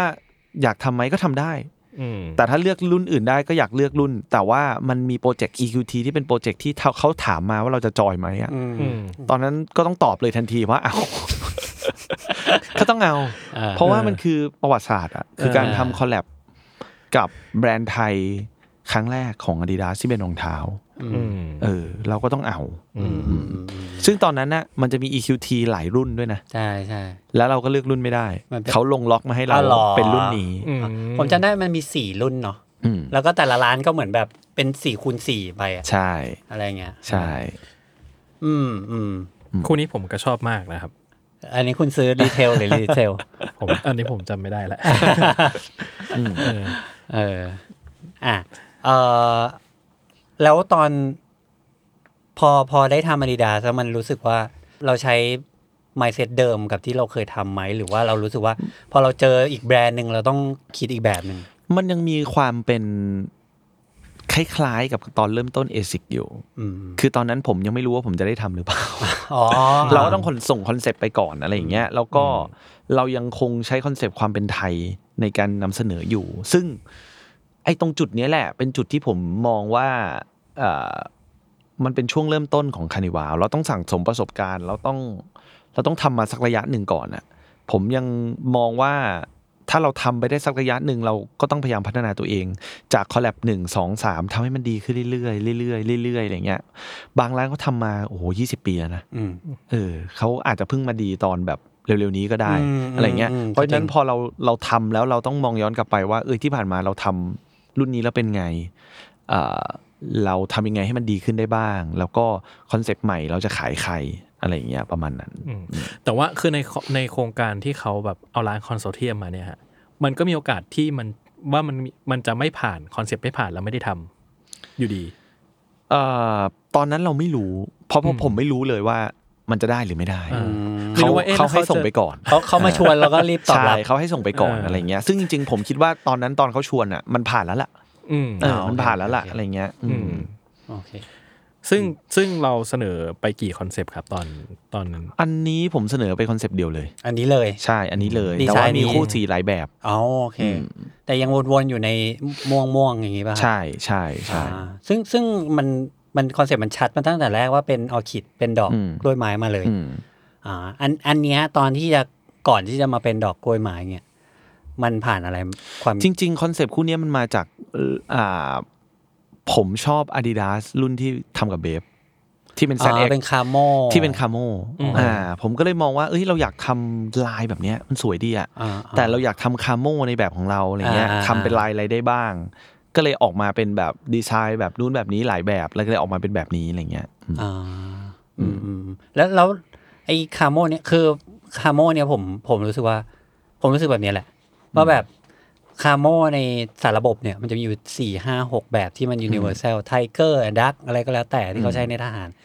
แล้วก็มีอีเบฟคาโมเนี่ย อืม ที่เป็นไอคอนิกแล้วก็มีอันเนี้ยที่ผมเห็นแล้วอ๋อมันมันเป็นคาโมเป็นออคิดนะเออโอเคนะ แล้วไม่เห็นอีกเลย อืม นึกว่าคุณปินอยากอาจแบบจะอยากแบบใช้อีก อืม หรือว่าเราก็ก็ move on ไปสู่สิ่งอื่นๆแหละ ใช่จริง ๆ มันเป็นเรื่องของช่วงเวลามากกว่าว่าแบบเอ่อเรามีหลายอย่างที่ต้องทำเราก็เลยแบบ เอ้ย ตอนนี้เราไปศึกษาเรื่องอื่น เราก็เลยไปแบบจับเรื่องนู้นเรื่องนี้จับลายนู้นลายนี้มาทำอะไรเงี้ยมันก็เลยยังไม่ได้ทำต่อเนื่องเลยแต่ อืม แต่จริง ๆ เราก็เก็บไว้เป็นในอาคายของเราแหละว่าวันหนึ่งเราอาจจะเอามาทำอะไรก็ได้อะไรเงี้ย สมมติเป็นเป็นคอลแลบที่สิบครบ อืม สิบปี อาจจะ อืม เอารุ่นหนึ่ง อ่า อะไรประมาณนี้ ใช่ อืม ถ้าทำเสื้อแบบเป็นเสื้อแจ็คเก็ตเหมือนคลอต อืม ใครจะได้ ซื้อนะ ใช่ ใครจะไม่อยากได้ เออ โอ้ยเห็นแบตแล้วสงสารจังเลย ผมลืมชาร์จมา แล้วอันเนี้ยอ่าโอเคมันมีเอ่อรองเท้ามา ซึ่งอันเนี้ยออปชันมันมันเพียบเหมือนกันครับ อืม ใช่ไหมมันมีกล่อง Power Box อืม มันมีแผ่นที่คล้ายที่เหมือนเป็นแผ่นรองเมาส์อะ เอออันนี้คือแผ่นอะไรครับ มันคือแผ่นรองเมาส์นั่นแหละ แผ่นรองเมาส์ใช่ไหม คือจริงๆคอนเซปต์มันมา น่า จาก จะมีขายแยกอะอันเนี้ย คอนเซ็ปต์มันมาจากที่ว่าผมอยากให้ใน Tower Box อะมันมีแผ่นอะไรสักอย่างรองรองเท้าอยู่แล้วมันเป็นสีสัน า คือจะจะเอาเป็นแผ่นแบบกระดาษมันก็ดูธรรมดาไป เราก็เลยทำเป็นแผ่นยางดีกว่า อืม แล้วการพิมพ์แผ่นยางอ่ะมันก็ผลิตเป็นแผ่นรองเมาส์เลยเผื่อคนอ่ะจะเอาไปใช้เป็นแผ่นรองเมาส์จริง ๆ ได้ เพราะเพราะคุณว่ามีคนเอาไปใช้เป็นแผ่นรองเมาส์ปะ ผมว่าไม่ ผม น่า มาใช้อยู่ ผมว่าไม่น่า เพราะว่า ผ ผม ม ไม่น่า ไม่อยากเอาออกมาจากกล่อง ใช่ใช่ ผมอยากให้แบบอย่างน้อยแบบมี อยู่ในนั้น อันหนึ่งอะแต่อยากใช้ มัน นะ ทำให้กล่องมันดูมีสีสัน ใช่ อะไรอย่าง ใช่ เงี้ยอืม มีเหลือไหมครับ มีเหลือในสต็ อกไหม เคยถามแล้วนะอันเนี้ยไม่ใช่ไม่ใช่อะไร เคยถามคุณป๊อปแล้วด้วย เออขายขายมาผมก็มีคนเอาแหละ เออเออ แล้วอย่างอ่ะอันนี้เหมือนกันปะครับคือ เราเสนอรองเท้าไปก่อน แล้วกล่องค่อยตามไป ใช่ อ่ากับแผ่น ซึ่ง รอ จริง ๆ แล้วโปรเจกต์เนี้ยผมจะบอกว่าคนอื่นเขาไม่ได้ทำกล่องนะ ผมว่าแหล้วผมกำลังจะถามด้วย ว่าแล้วคนอื่นเขาไม่รู้สึกแบบ เฮ้ยทำไมไอ้ร้านนี้มันขิงจังวะ อ่า อย่าง ก็ นี้ไหม คือ คนอื่นอีกสิบกว่าล้านไม่มีใครได้ทำกล่องเลย อ่า คือคือเขาไม่ได้เสนอไปเพื่อจะทำแล้วเขาอาจจะไม่ได้มีศักยภาพมีโรงงานในการทำ อ่า อะไรเงี้ย แต่พอพอเรามีปุ๊บเราก็เลยเอองั้นทำดีกว่า แล้วคนที่เก็บรองเท้าเราทุกรุ่นน่ะเขาก็จะรู้สึกเออมันได้กล่องพิเศษโดยที่เขาไม่ได้บวกต้องบวกเงินเพิ่ม แน่นอน อะไรเงี้ยอืม อืม ซึ่งผมอ่ะก็จริง ๆ อ่ะ ถ้าไม่มีคู่นี้นะ บ้านผมจะไม่มีเทอร์บ็อกพลัสเลยอ่ะ อ๋อเหรอ ใช่เพราะผมผม มันเป็นจุดเริ่มต้นให้ซื้อมาต่อเพิ่ม ผมซื้อมาวางเสร็จปุ๊บอันนี้มันสูงกว่าชาวบ้านว่ะ มันต้องหาไซส์เท่าๆกันมาต่อ นี้เป็นหลุมมาร์เก็ตติ้งอย่างหนึ่งของ ใช่ Tower Box ผมก็เลยว่า ผมก็เลยต้องซื้อทอบอกพลัสมาใช้เพิ่มแล้วก็อ่ะพอใส่จอแดนแบบตั้งได้ก็ก็มีความสุขดีนะ อ๋อเพราะคุณใส่นอนมาตลอดเหรอ ใช่ ต้อง ใช่ ต้องตะแคงนอน ใช่ใช่ อ๋อ เพราะผมไซส์ 11 ใหญ่ไงแต่ว่า เป็นเป็นมาร์เก็ตติ้งที่แบบแจกของให้คนทดลองใช้ แล้วก็จะกลับมาซื้อของเราอะไรเงี้ย ใช่ใช่ อ๋ออ่า อืม แล้วอันเนี้ยเวลาตอนเราเสนอกล่องมันน่าจะแบบผ่านฉลุยเลยป่ะครับ ก็ผ่านครับก็คือพอพอมันเป็นสิ่งที่เราทำเองแล้วเขาไม่ได้เดือดร้อนอ่ะเขาไม่ต้องมายุ่งวุ่นวายกับเรา อ่า อะไรเงี้ย เขาก็แค่ อ ตรวจแบบ เขาก็เออจบอะไรเงี้ย แล้วมันก็ไม่ได้แบบประหลาดอะไรเท่าไหร่นะ แล้วมันก็ ค่เป็ ช่วกยล่องที่ ช่วย มี โปรดัก ราคา เขาด้วยไง อีกเอ เอ อ อ อืม จริงผมเห็น คือผมเห็นแล้วผมยังรู้สึกว่าคือผมเคยทำเอเจนซี่ใช่ไหมแล้วผมรู้สึกว่า สมมติผมต้องเป็น r ีเจน a l อ่ะ แล้วมีประเทศหนึ่งอ่ะ ส่งมาว่าทำก่อนผมคงรู้สึก เอ้า งั้นโปรเจกต์นี้มันต้องมีกล่องทุกคู่ไหม มันเหมือนแบบ เออ มันก็เข้าท่านะ มันควรจะแบบกระจายจอะไเย ริง ๆ แบบว่าถ้าตอนนั้นแบบบอกเขาว่า เอ้ย เจ้าอื่นจะทำไหมเดี๋ยวทำกล่องให้ ใช่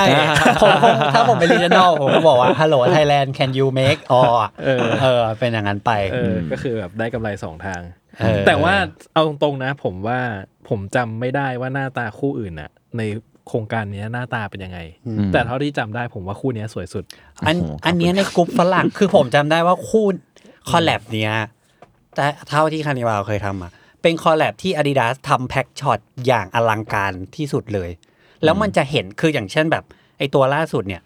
คอนโซเทียมที่เป็นคอมเพติชันเงี้ย อืม เราเห็นแค่รองเท้าที่มันเป็นม็อกอัพอะเราเห็นเป็นแบบดิจิตอลอะมันนึกภาพไม่ออก อืม แต่ว่าอันเนี้ย Adidas ปล่อยรูปเป็นแบบ อันนี้เป็นของเราเซตติ้งเป็นเป็นดอกกล้วยไม้เขาก็ทำเซตติ้งให้ ใช่ ใช่ไหมครับ ซึ่งอันเนี้ยถ่ายที่เยอรมันเลย เออ คือเขาเป็นเป็นครั้งแรกที่เราทำคอลแลบแล้วเราไม่ได้ถ่ายเอง คือเขาบอกว่าเขาจะลงทุนถ่ายทุกอย่างให้หมดเลย อ่า เนื่องจากตอนนั้นนะมันโปรเจกต์เนี้ยมันเพราะว่าเขาจะทำหนังสือด้วย อ่าา คือคือ EQT เนี่ยมันมันอยู่ในยุคที่ขายยังเป็นร้านแบบ คือเขานึกย้อนกลับไปในยุคโบราณที่แบบ ร้านรองเท้า หมืนร้นรอง นักเรียน ท้าแบบอ่า เออ แล้วเวลาตอนนั้นต้องขายแบบต้องมีแคตตาล็อก อ่าอ่ เขาก็เลยทำคอนเซปต์อ่ะงั้นทำแคตตาล็อก อืม ก็เลยอยากถ่ายรูปลงไปในแคตตาล็อกด้วยอะไร อื เงี้ ม ย อืมอืมซึ่งพอ ซึ่งเปิดมาเห็นฟอนต์ภาษาไทยปุ๊บรู้เลยว่าเป็นฝรั่งทำแน่น อน ไม่ใช่คนไทย ชาโฮมา ไม่ใช่คนไทยแน่นอน ซึ่งอันเนี้ยมันมันผมก็ประหลาดใจเหมือนกันนะว่าเอ่อคนไทยอาจจะไม่ได้หารุ่นนี้มากเท่าไหร่แต่ฝรั่งอะ ใช่ เมื่อวานยังมีคน DM มาหาผมเลยบอกว่า ว่า มี จะ รุ่นนี้ เอา ขาย ไหมเออ ก็เพราะว่าที่ที่บิงอัพเรื่องภาพคือ พอภาพสื่อมันชัดปุ๊บเนี่ย มันจะเห็นเลยว่าคู่ไหน คือตัวตึงอ่ะ แล้วผมอะก็ชอบไปแทรกในกลุ่มฝรั่งอยู่แล้วเอ่อออังกฤษออสเตรเลียอะไรอะไรเงี้ยผมไปแทรก อืม แล้วเขาก็มาเหมือนมาดีเบตกันเอารูปมาแล้วฝรั่งอ่ะ จิ้มสีเนี้ย เป็นแบบเบอร์หนึ่งเลยอ่ะ อืม เออฝั่งยิ่งโดยเฉพาะฝั่งกรุ๊ปลอนดอนอะ อืม เขาจะจิ้มเพราะว่าเขาจะชอบเก็บ EQT ไง อ่า ฝั่งนั้นเขาก็จิ้มสีคา แต่ นิวั แต่ ล โปรเจกต์เนี้ยน่าเสียดายอย่างหนึ่งที่ว่ามันไม่ได้ขายทั่วโล โล ก บอลอืม อื อืมมอืมอืมอืมอ่ะ ไม่เป็นไรครับ สมน้ำสมน้ำหน้าที่คนที่ไม่มี จริ ง ไม่ผมรู้สึกสมน้ำหน้าเหมือนกันจริงๆนะเป็นไงล่ะมึง เออ แบบ สมน้ำหน้า เออเจอไทยแลนด์เข้าไป แต่ผมว่าผมว่ามัน เดี๋ยวดิ นี่ด้วยแหละ คือผมว่าสีมันแบบ คือมันเป็นเฉดที่ไม่แทบไม่ค่อยได้เห็นเท่าไหร่ คือ ใช่ คือถึงจะเป็นม่วง ในรอง ม่วง เท้า น้ำเงินน้ำเงิน แต่ว่าเป็นเฉดที่แบบประหลาด อืม อะไรเงี้ย แล้วผม ครั ว่า บ เออมันยูนิคมากแล้วแบบว่า สวยที่สุดเลย คือผมว่าสีของของของรุ่นของตัวอื่นอ่ะ มันยังแบบอ๋อก็สีแบบนี้แหละมันเคยเห็นแล้วอะไรเงี้ยอยู่ที่ว่าจะวางยังไง มันจะแฟมิเลียประมาณนึงอ่ะ เออจะว่ายังไงจะใส่กิมมิกแบบไหน ซึ่งมันก็จะไม่ได้แบบว่ารู้สึกว่ามันแบบแปลกหูแปลกตามาก แต่นี่มันแบบมีความแบบ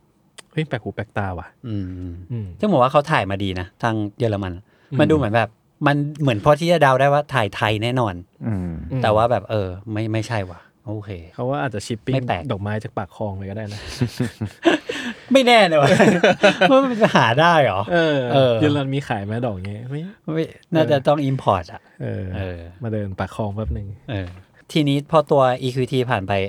ตัวนี้ฟีดแบ็ของจากทางแบรนด์เป็นไงครับ หมายถึง EQT ใช่ไหมครับ จากใช่จาก Adidas เขาว่า ก็ ไงบ้างพอ Adidas ก็จริง ๆ เหมือนเดิมเลย คือคือเหมือนกับว่า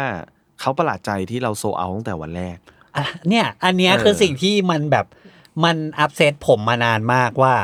เพราะว่ายูพวกยูอ่ะไม่เคยมาดูประเทศไทยดีๆ เลยเว้ย อืม มันมีมันมีดีมานมากกว่านี้ อืม เออ แล้วเพราะฉะนั้นอ่ะ ทุกครั้งที่ยูประหลาดใจอ่ะ ถึงได้โมโหว่าทำไมประหลาด ใจ ทำไมไม่ดูตั้งแต่แรก แต่แต่ อืม จริง ๆ ส่วนหนึ่งเนี่ยผมคิดว่าทั้ง ASIC เองแล้วก็อาดิดาสเองอ่ะเขาเขาแฮปปี้กับคานิวา l เพราะว่าเวลาที่เราทำโปรเจกต์อ่ะคือเราทุ่มจริง ๆ มันทุ่มมากกว่าร้านอื่นแหละ ถ้าเทียบกันอ่ะร้านอื่นคืออาจจะแค่ถ่ายรูป อืมอืม ลงธรรมดา แต่ร้านเราทั้งทำกล่องพิเศษ ทั้งถ่ายรูป ทั้งโปรโมททั้งทำวิดีโออะไรเงี้ยมันเหมือนกับเราเราเราทุ่มจริงๆอ่ะในทุกโปรเจกต์อะไรเงี้ยพอเขาเห็นปุ๊บเขาก็เออเห็นในความพยายาม มันก็เลยเป็นที่มาที่แบบเราได้ทำต่อ อืมอืมอืมอืมซึ่งอันถัดไปก็จะเป็นเป็นอันต่อจากนี้ก็เป็น Adidas ใช่ อีกอันหนึ่งเป็นฟอรัม ใช่ครับ ซึ่งมันต่อกันแบบต่อกันเลยป่ะครับ มัน ในการ จ ทำงาน ริง ๆ มันต่อกันเลยในการทำงาน แต่เนื่องจากมันเป็นช่วงเวลา โค โค วิ วิ ด ด อืม มันเลยทำให้โปรเจกต์เนี้ยจริง ๆ จะออกก่อนหน้านี้นานมาก อืม แล้วผ่านโอ้โห ช่วงโควิดดีเลย์จนแบบเลทเยอะมาก อืม สำหรับโปรเจกต์นี้บางร้านคิดว่าไม่ได้ทำแล้วด้วยซ้ำอะไรเงี้ย อ๋อ ณตอนเนี้ยไอ้รุ่นเนี้ยที่เป็นฟอรัมอ่ะ ที่ว่าแกงร้าน บาง อื่นๆ ร้านยังไม่ออกเลยนะ หรอ ใช่ คุยพร้อมกันเนี่ยหรอบแต่างร้าน หรอ ยังไม่ออกเลย เราอะออกหลัง Limited EDT แค่ไม่กี่เดือนเดือน ใช่ สองเดือน ใช่ ไหมซึ่ง ใช่ อันนี้ก็คือโปรเจกต์เดียวกันแหละ ใช่ อ่า ซึ่งโมเดลเนี้ย แบรนด์ให้ให้ทำชัวร์ใช่ไหมไม่ ใช่ใช่ใช่ใช่จริง ๆ โมเดลนี้แบรนด์ให้ทำชัวร์แล้วเราก็อยากทำด้วย อ่าอันนี้เป็นโมเดลที่อยากทำแหละ อ่าโอเค ใช่ อ่า แล้วแล้วหลังจากที่จบ BQT ปุ๊บเขาติดเขาคุยทันทีเลยป่ะครับ ตัวฟอรัม เอ่อจริงๆ โปรเจกต์ฟอรัมเนี่ยต้องบอกก่อนว่ามันคุยใกล้ๆกัน แต่ว่ามันไม่ใช่ทีมคอนโซเทียม มันเป็น อ่า ทีมของ global อืม อ่าที่เขาอยากจะ blow ตัวฟอรัมกับโปรเจกต์กับร้านต่าง อืมอืม อ่าเราก็เลยคุยควบคู่กันไป อ๋อ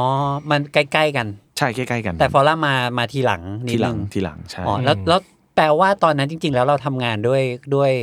ในหัวที่ว่า เฮ้ย อยู่ๆก็แจ็คพอตคู่เลย ม ป่ะครับหรือ ใช่ เป็นแบบ ใช่ นั้น คือ ปะ ตอนนั้นพอรู้ว่าจะได้ทำฟอรัมเนี่ยก็ดีใจมาก อ่า แล้วก็ตอนแรกก็ยังไม่ชัวร์อีกว่าจะได้ทำไหมวะ คือเหมือนเวลา ในช่วงเวลาเดียวกัน ใช่บางแบรนด์บางแบรนด์เขาถามมาอะไรอย่างเงี้ยว่าแบบเอ้ยยูจะทำไหม เราก็แบบเฮ้ยถ้าเราบอกได้ทำแล้ว จะให้เราทำปะวะ หรือว่าเราต้องส่งคอนเซ็ปต์ไปก่อนอีกแล้ววะ อะไรอย่างเงี้ย ถาม เอ มา อ ถาม มัน ก ก็ ลับ จะมีความแบบระแวงอะไรเงี้ยว่าเอ้ยจะได้ทำไหมอะไรเงี้ยเออพอเขาคอนเฟิร์มว่าได้ทำชัวร์ก็ก็ลุยเต็มที่อะไรเงี้ยครับ อืม แต่ฟอรัมเนี่ยเท่าที่ผมเข้าใจวิธีการตีความมันจะไม่เหมือนที่ผ่านมาแหละ อืม เท่าที่ฟังคุณปินบอกวันนั้นว่า อืม สุดท้ายแล้วฟอรัมเนี่ย มันไม่ที่ผ่านมาคอนเซปต์มันอาจจะแบบพลิกแพลงมาก พยายามที่จะลงไปสู่แมสเซจบางอย่างมาก อืม แต่ฟอรัมฟอรัมเป็นแนวไหนครับ ฟอรัมเป็นแนวที่ต่างออกไปตรงที่ว่าเราเลือกในสิ่งที่เราอยากทำจริง ๆ อืม ผมยกตัวอย่างอย่างนี้แล้วกันว่า บางร้านที่เป็นร้านต่างประเทศอ่ะเขาอยากทำรองเท้าสีอะไรเขาก็ทำอ่ะ ใช่ ถูกไหม ใช่ แล้วผมก็เชื่อว่ามันควรเป็นแบบนั้น เพราะว่ารองเท้าคู่คู่หนึ่งอ่ะทำไมมันจะต้องมีสตอรี่ทุกคู่วะ อืม อืม ถ้าผมอยากจะใส่รองเท้าสีขาวแล้วตัดด้วยสีเขียวกับสีส้มอ่ะ อืม ผมก็ควรจะต้องได้ทำปะ อืมอืม โดยที่ไม่ต้องไปแบบ เพราะว่าผมเห็นบางร้านแม่งทำออกมามึงไม่เห็นมีสตอรี่อะไร เลย อืม ก็สีเนี้ยก็สวยอ่ะ ใช่ ก็ก็ ใช่ อยากทำสีเนี้ย ใช่ เพราะฉะนั้นคานิวาลก่อนหน้านี้มันทำแบบนั้นไม่ได้ อ่ เพราะว่าสตอรี่นี้ต้องผ่านการแอปพูฟ global จะต้องโอ้โหโปรเจกต์นี้น่าสนใจมากเลย เพราะสตอรี่ลิงก์กับโลโก้ด้วยนะอะไรเงี้ยมันก็เลยมีความยาก อืม เราอิจฉาร้านต่างประเทศ เราอยากทำให้ได้แบบเขาโดยที่แบบสมมติผมยกตัวอย่างโบเดก้าหรือแบบ เออเขาอยากทำสีเนี้ย ใช่ เขาไม่เห็นต้องมีเซนส์เลยอ่ะเขาก็ได้ทำ อืม เออผมก็อยากทำในสีที่ผมอยากทำเหมือนกัน แล้วผมก็เชื่อว่ารองเท้ามันก็ควรจะเลือกตาม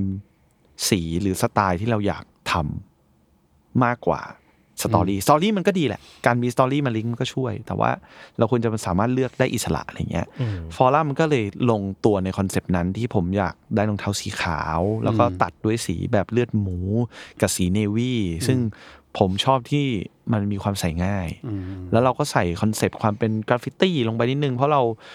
กราฟฟิตี้มันเป็นคอนเซปต์ของแบรนด์คานิวาลที่เราลิงก์ในการมาทำเสื้อผ้าด้วย เราก็เลยใส่คอนเซปต์นั้นลงไปอะไรเงี้ยก็ออกมาเป็นคู่นั้น ซึ่งเอ่อผมมีความอยากจะ อยากจะใส่ชื่อภาษาไทยลงไปในรองเท้า อืม เกือบจะทุกรุ่นที่เราทำ อืม เพราะว่าสมัยก่อนผมเราก็จะโตมากับรุ่นที่ทุกคนตื่นเต้นว่าแบบเฮ้ยไนกี้รุ่นนี้แมันมีภาษาไทยวะ อ่า อืม อ่าอ่า อ่า ซึ่งมีแค่รุ่นเดียว อืม อ่า แล้วก็ Adidas รุ่นนี้ Adidas แมันมีภาษาไทยวะ ใช่ เออแบบครูเก็ตทัง เออ มีภาษาไทย อ่า เพราะฉะนั้นเราก็อยากจะใส่ภาษาไทย มันก็เลยเป็นที่มาที่ว่าแบบเออเราใส่ภาษาไทยเป็นกิมมิคลงไปในแบบตัวสายรัดนะ ใส่ลงไปในอ่าตรงนู้นตรงนี้อะไรเงี้ยเออเราก็เลยคิด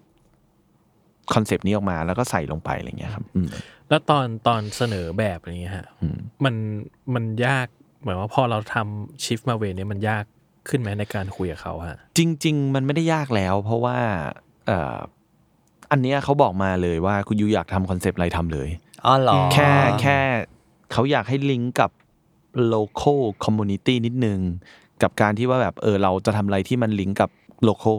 ก็คือ นิดนึง อย่างเช่น สมมติเราเอาคอนเซปต์กราฟฟิตี้มาอย่างเงี้ย อ่า อ่าแล้วก็อาจจะลิงก์กับศิลปินกราฟฟิ ที่ ตี้ เป็น ที่แบบ คนไทย อ่าใช่ อืม ที่เป็นคนไทยอะไรอย่างเงี้ยครับ ซึ่งอ่ะถ้าว่ากันตามตรง ก็ก็ซุยกันได้อยู่ หมายว่าเราก็จะแบบก็หาทางลิงก์ อืม ได้แหละ ใช่ไหม อืม มันก็ อืม มันก็ค่อนกลายเป็นว่าโจทย์มันก็ค่อนข้างกว้างประมาณหนึ่งอะไรเงี้ย ใช่ คือจริง ๆ เอาจริง ๆ นะ การออกแบบรองเท้าอ่ะ ผมว่าที่ผ่านมา คานิวาวก็ผ่านประสบการณ์หลากหลายแบบมาละ ผมมองว่าเราต้องทำให้ดีขึ้น อืม บางรุ่นเราทำดี บางรุ่นเราทำไม่ดี เราก็ไม่ได้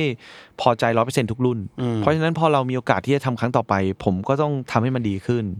คือบางครั้งนะการออกแบบรองเท้า ผมมองว่ามันทำได้สองแบบ แบบแรกคือคุณมีสตอรี่มาก่อน แล้วคุณเอาสตอรี่นี้ไปใส่ในรองเท้า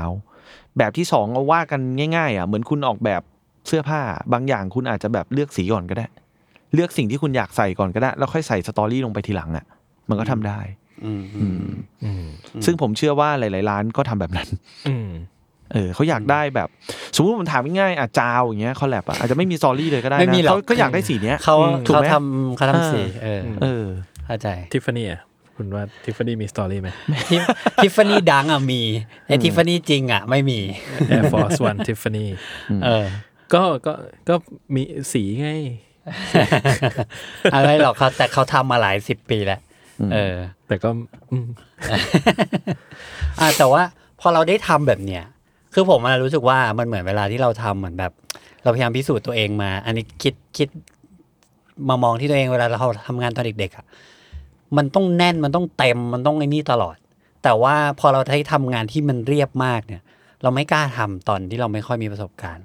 เพราะเรากลัวว่าเราจะต้องพิสูจน์ตัวเองมากกว่านั้นน่ะ คนเขาจะไม่เชื่อเรา แต่พอเราได้ทำอันที่มันแบบโซซิมเ l e แล้วอะ อืม เราคุณพี่รู้สึกไหมว่ามันแบบเหมือนมันเป็นอีก เหมือนเราได้เปิดประตูอีกประตู มันเหมือนมันเป็นตัวเราในช่วงเวลานี้ด้วยอ่ะ ม คือคือพอคุณเอ็มพูดแบบเนี้ยผมนึกไปถึงแบบพวกศิลปินไทยนะสมมติบางคนนะ อืม ที่ช่วงแรก ๆ ในการนำเสนองานเขาเสนอแบบเนี้ย อืม เขาจะวาดคาแรคเตอร์อย่างเดียวเลย อืม ให้เพื่อให้คนเป็นที่รู้จักอะไรเงี้ย แต่พอเขาดังขึ้นมาละเขามีโอกาสขึ้นมาละเขาก็อยากจะทำงานในแบบที่เขาอยากทำ อ่าก็อาจจะอยากทำตั้งแต่แรกแล้ว หรือหรือใช่ อืม หรือแบบอย่างนักร้องบางคนอย่างเงี้ย ช่วงแรกอาจจะต้องทำเพลงที่แบบขายก่อนอ่ะ มอืม ให้ดังก่อนอ่ะ แล้วค่อยมาเปลี่ยนแนวทำอย่างที่ตัวเองอยากทำหรือว่ามาแต่งเพลงเองทีหลังอะไรเงี้ย อืม ผมมีความรู้สึกมันเป็นแบบนั้นอะไรเงี้ยแล้วก็ อื พอเราโตขึ้นเรามีประสบการณ์มากขึ้นอ่ะ เราก็อยากทำในสิ่งที่เราอยากทำ อืม เออ แล้วรู้สึกว่าในอนาคตที่จะทำต่อต่อไปเนี่ย มันจะไปในทางไหนมากกว่ากันครับ มันจะไปในทางที่หนึ่งคือผมต้องพัฒนาเรื่องของดีไซน์ อืม ให้มันดีกว่าเดิม แล้วมันจะเป็นไปในทางที่ทำตามใจที่เราอยากทำได้มากขึ้น อืม มันจะมีความเป็นคานิวาว มันจะมี ชัด ความ ขึ้ เป็นคานิวาลสูงมากขึ้น อืม แล้วก็มีความเป็นแบบ เป็นรองเท้าที่เราเราอยากจะใส่มันจริง อืม ๆ เออ นี่ผมขอถามนิดนึงว่าเอ่อที่ผ่านมาครับทุกคู่เลยอะ อืม ดีไซน์โปรเซส ที่คานิวาลทำอ่ะ อืม มันมีกระบวนการยังไง หรือมีทีมอะไรกันยังไง เพราะผมอ่าคือผมอะรู้สึกว่าฟุตแวร์ดีไซน์บ้านเราอ่ะ ไม่มันไม่มีศาสตร์นี้อยู่แล้ว อืม เออ และอย่างคานิวาพอต้อ คืองทำงานจริงๆอ่ะ ย่า ผม นั้น ยอมรับเลยว่าเอ่อตัวผมเองอ่ะ ไม่ได้คิดว่าตัวเองถนัดด้านนี้ อืม อืม ไม่ได้คิดว่าตัวเองถนัดด้านนี้ แล้วก็ไม่ได้ไม่ได้เก่งด้านนี้ อืม เพราะฉะนั้นเวลาเราออกแบบรองเท้าเนี่ย รุ่นแรก ๆ เนี่ย เราก็จะคุยกันเองจากทีมดีไซน์ของบริษัท ก็คือมาเลือกนั่งมาเลือกกัน แล้วก็ถามความคิดเห็นของเพื่อนๆพี่ๆน้องๆอะไรเงี้ยสุดท้ายผมจะเป็นคนเคาะว่าเอารุ่นนี้ อืม ซึ่งทีมดีไซน์เนี่ยคือเอ่อคนดีไซน์พวกแอปเปิล ไม่ใช่ ทั้งหลาย ใช่ อื ไม่ใช่ทีมที่เป็นฟุตแวร์ดีไซน์ อืม ซึ่งผมคิดว่าร้านเมืองนอกมันก็ไม่มีหรอก ไม่มีหรอก ฟุตแวร์ดีไซน์มันก็ อืม เจ้าของร้านนี่แหละ อืม เลือกสี อืม นู้นนิดนี้ที่แบบอยากทำคอนเซปต์ตามนี้ออกมาอะไรเงี้ย มันก็เป็นโปรเซสประมาณนั้น แต่ระยะหลังเนี่ย ผมก็เริ่มออกไปนอกบริษัทมากขึ้น โดยการที่แบบชวนคนนู้นคนนี้มาช่วยร่วมดีไซน์ ดีไซน์ออกมาเป็นแบบหลาย ๆ สีหลาย ๆ แบบ แล้วสุดท้ายก็มาเลือกอีกทีหนึ่งก็มี อืม อืม อืมอืมอืมอื อื ม ม โอเค แต่ที่สุดท้ายแล้วคือคุณเป็นคนเลือก ใช่ จริงๆ ผมจะทำงานเป็นเหมือนคล้ายๆแบรนด์ดีเรคเตอร์แบรนด์ดีเรคเตอร์ก็คือการกำหนดว่า จะไปทางไหน แบร นะ นด์เนี้ยจะขายของแบบนี้ได้ไหมแบรนด์ของอันเนี้ยที่ออกมามันใช่ความเป็นคานิวาวไหมอะไรเงี้ย อืม ผมจะเป็นคนไฟนอลเคาะสุดท้าย อืมอื อื ม ม คุณเป็นสามารถอธิบาย พอที่จะอธิบายได้ไหมว่าความเป็นคานิวาลใน มันมันเหมือนคนคนหนึ่งอ่ะ อืมมันเหมือนคนคนหนึ่งที่แบบคาแรคเตอร์เป็นแบบเนี้ย คนคนนี้จะไม่มีวันใส่รองเท้าสีนี้สมมตินะ อืม อาจจะไม่มีวันใส่รองเท้าสีชมพู ไม่มีวันใส่รองเท้าสีส้ม อืม เขาจะใส่สีนี้ เป็นเป็นแบบไหน